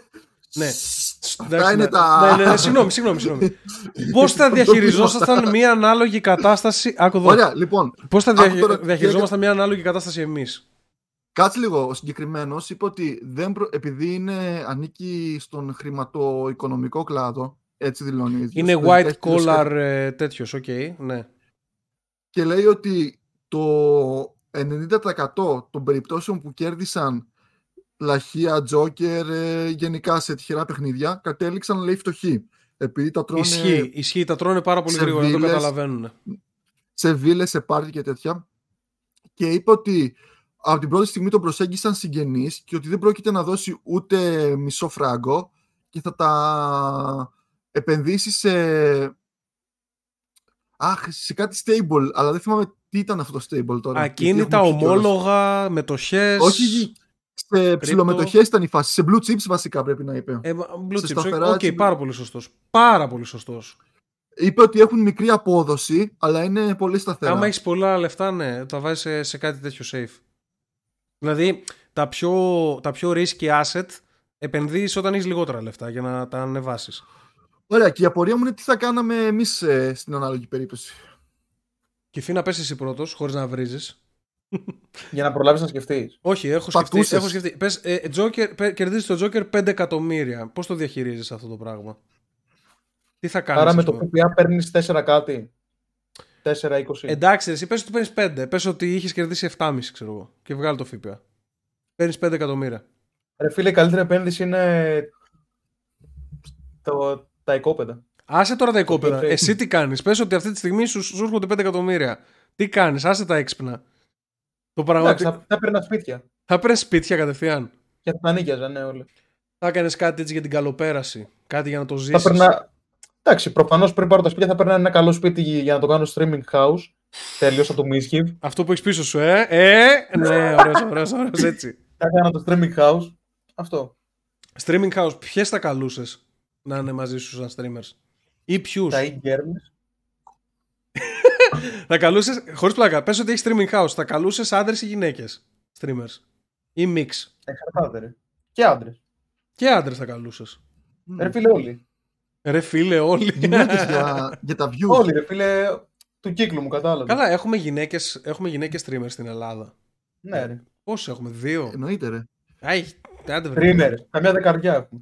Άντε, έχουμε τόσε πολλές γυναίκες streamers. Ε, εγώ πάντως. Ε, πρώτα απ' όλα, ε, θα δίνε, άμα ερχόντουσαν ε, συγγενείς σου και φίνα, ξέρω εγώ, θείος σου, ξαδέρφια σου, σου λέγαν φέρε ένα ψηλό. Τι θα κάνεις εκεί; Ε, για θείους και τέτοια δεν νομίζω. Τι, Θα- τι, θα θα, έγραφα στα τι, αρχεία, θα, λέ- πάντως. τι θα έλεγες. Σε πιο κοντινά Ε, πρόσωπα θα. Κοίτα για τα αρχίδια του Ναι, Κιφίνα ναι, λίγο. φυσικά. Και τα Την αρχίδια υγεία μου. των αρχιδιών του. Στην- Στην αρχιδίλα. Για πες. Ε, ρε, σε θείου και τέτοια εντάξει, δεν με νοιάζει. Τι... Πώς θα τους Άντε, το έλεγες, συγγνώμη. πώς θα τους το έλεγες όμως; Πώς θα έκανα ignore. Ναι. Δεν θα άνοιγα τα μηνύματά τους, δεν θα απαντούσα. Διαβάσου και. Σου στέλνει στο Instagram, διαβάζω. σου στέλνει στο Instagram η ξαδέρφη σου και σου λέει Γεια σου Πέτρο, ε, χρόνια και ζαμάνια ξέρω εγώ, η, η θεία έχει πρόβλημα, ξέρω εγώ, χρειάζεται 4 χιλιάρικα για μεταμόσχευση. Ε, εντάξει, ρε Μαλάκα, τι είναι 4 χιλιάρικα σιγά. Ας πούμε Πλάι. για το μαλάκα και για την Για μεταμόσχευση. το μαλάκα, εννοείται. Λοιπόν, ναι. Ότι έχει μείνει εδώ. Εντάξει, σιγά. Δηλαδή μέχρι πόσα, Τα λεφτά, βάλεις. μέχρι πόσα λεφτά θα πετούσες από εδώ και από εκεί σε φίλους και οικογένεια; Άμα είχα 5 εκατομμύρια. Ναι. Ρε φίλε, αυτό δεν ξέρω τι όριο είναι, τι ποσοστό. Σε φίλους θα Περιμένεις έδινες, να πω. Είναι full random. Τώρα, σε άμα φίλους, τα έχεις στα χέρια σε σου, φίλους δεν θα έδινες λεφτά ή μόνο σε οικογένεια; Να τους δώσω λεφτά δεν νομίζω. Άμα αλλά σου θα- έλεγα εγώ, θα πες, πλήρωνα- Άκου λίγο. βγάζεις 5 περίμενε. εκατομμύρια, Αλλά- άμα σου έλεγα πάρε μου περίμενε, μια, αλλά άμα θα σου τους έλεγα πάρε μου έπαιρνα μια μαζί μου και θα κάμερα. Πηγαίναμε για μαλακίες, για τρολιές, για ταξίδια και τέτοια, θα τους έπαιρνα. Γεια μας. Θα τους κέρναγα τέτοια, κατάλαβες. Έχεις 5 εκατομμύρια. Άμα σου λέω εγώ πάρε μου μια κάμερα, μια καλή έτσι 1500 ευρώ για το stream και για να βγαίνουμε Ναι, έξω και θα τέτοια. την έπαιρνα, θα σε έπαιρνα και μαζί μου και θα πηγαίναμε IRL ε, να κάνουμε βίντεο. Τι καλό παιδί Και γάμο. Μπράβο ρε Κιφίνα. Τι καλό Ε, παιδί. ρε φίλε, αυτά όμως είναι πράγματα που μου αρέσουν εμένα, γι' αυτό θα τα έκανα. Κατάλαβες. Κατάλαβα, ναι. Και παίζει και λίγο φωτισμός και χαλάει. Δεν κατάλαβα τι λες. Α, λες για το... Οκ. Ε, εγώ θα έδινα λεφτά στην οικογένειά μου. Η αλήθεια είναι. Κι εγώ. Αυτά τα Ρε, μηδέν... εσύ μου είπε για το σόι, εσύ μου είπε για θείους και για ξαδέρφες. Ναι, ρε, και όταν λέω στην οικογένειά μου εννοώ και σε αυτούς και σε θείους. Δηλαδή, δεν μιλάμε τώρα για ξαδέρφια που δεν μιλάμε ποτέ, αλλά αν κάποιος, ας πούμε, δικός μου άνθρωπος χρειαζόταν κάποια χρήματα, θα του δίνα. Επίσης, αν κάποιος χρειαζόταν για να ανοίξει επιχείρηση ή κάτι τέτοιο, θα του δάνειζα. Άτοκα. Θα το, θα το έκανα και αυτό. Αλλά μέχρι Και ένα πόσο όριο. θα σου Δηλαδή, καλούσε σε τέτοια; δηλαδή έχω, Συνολικά, έχω 5 Πόσο εκατομμύρια. δεκατό. Έχω 5 εκατομμύρια. Τα 300 χιλιάρικα από αυτά θα τα άφηνα στην άκρη για να βοηθήσω κόσμο. Ε, εγώ περίπου το 10%. Ναι, εσύ παραπάνω, 500, 500 χιλιάρικα. Ναι, είναι, είναι ήδη πολλά. Τα υπόλοιπα θα έμπαιναν σε asset. Θα, εννοείται ότι θα βάζα να νοικιάζω και τέτοια για να είμαι εισοδηματία από εκεί και πέρα. Εννοείται αυτό το πράγμα. Και ε, θα βάζα μια καλή επένδυση έτσι 500 χιλιάρικα σε κρύπτο επίσης. Ε, πόσο θα κρατούσες έξω για να τα φας, σε πάρτι, βίλες, θα περίσσευα, αμάξια. Θα, ε, εντάξει, κοίταξε. Ρε φίλε, άμα δεν κάνεις κόκκες δεν χάλας και πολλά. Α, άκουσε να δεις. Χωρί, χωρίς πλάκα. Δηλαδή αυτό είναι το μόνο έξοδο. Λέω εντάξει να μην πιούμε για τις κόκκες. Γιατί είπε απλά άμα κάνει κόκκες και μετά λέει στα αρχίδια σου. Οπότε πάμε να πιούμε.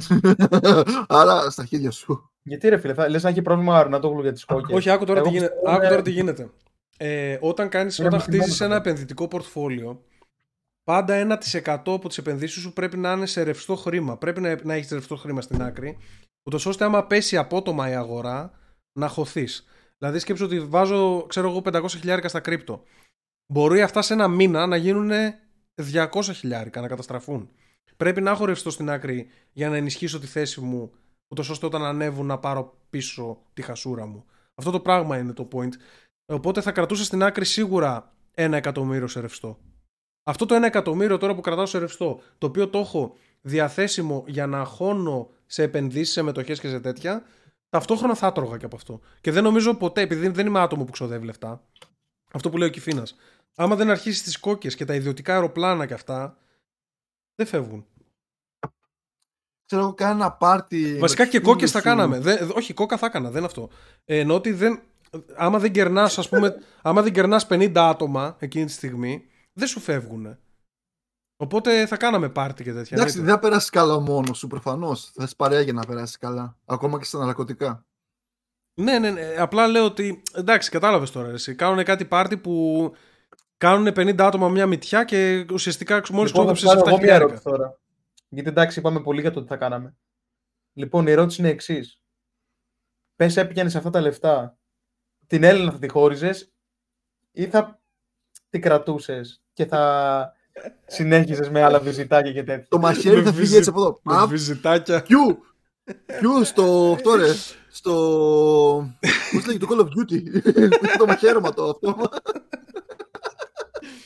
Τι ερώτηση είναι αυτή, ρε Κιφίνα. Κοίταξε, είναι... κλείσαμε δύο ώρες ήδη στο podcast. Σιγά σιγά πρέπει να το προσγειώσουμε. Ε, Οπότε δεν αντίο, κάνω τελείωσε κάτι να τελείωσε η αποφύγουμε συζήτηση. Αυτή ήταν η συζήτηση. λοιπόν, ε, να, χαιρετήσουμε, να χαιρετήσουμε το chat. Φιλιά σε όλους. Και Ε, πρέπει να τα απαντήσει, Τσάδ. δεν, Το δεν, επόμενο ε, podcast πρέπει να απαντήσει. Ε, Σκέψου ε, το ε, έχουμε- Patreons στην Ελλάδα οι έχουμε, Patreons έχουμε, πέμπτη να το τρο- ρίξουν ερώτηση. έχουμε πέμπτη τροπολογία του συντάγματος στην Ελλάδα να plead the fifth. Λοιπόν, αυτά. Είμαστε, κλείσαμε πάνω από δύο ώρες. Θα ανέβει και Patreons, αυτό. Ξέρετε τι να κάνετε. Επόμενη, επόμενη εκπομπή Gladiator. Τσεκάρετε όλοι το Patreon. Τσεκάρετε, κάντε ένα like εννοείται, κάντε ένα share, πείτε στις φίλους- στους φίλους σας γι' αυτό. Και να ευχαριστήσουμε φυσικά και, τα, και τους όμορφους Patreons μας. Ε, Σπύρος Καμιλάλης, Pathway, George Ball 99, Σωτήρης Λόλης, Γκέον 24, Roger Jack, Αλέξανδρος 95, F-Style, Χρόνης Φουντουκίδης, Θοδωρής 89, Bastagor, MGGR, We Lose Hunter, τόσο απλό. Δεν χρειάζεται να το κάνουμε θέμα Ναι, κάθε ναι, φορά. Τόσο απλό. Και GRG Παπάιο, το οποίο το αφιερώνουμε. Τι να το αφιερώσουμε; Την, την απάντηση σε αυτό που σε ρώτησε. Για την το ήξερα, Έλληνα. το ήξερα θέλει.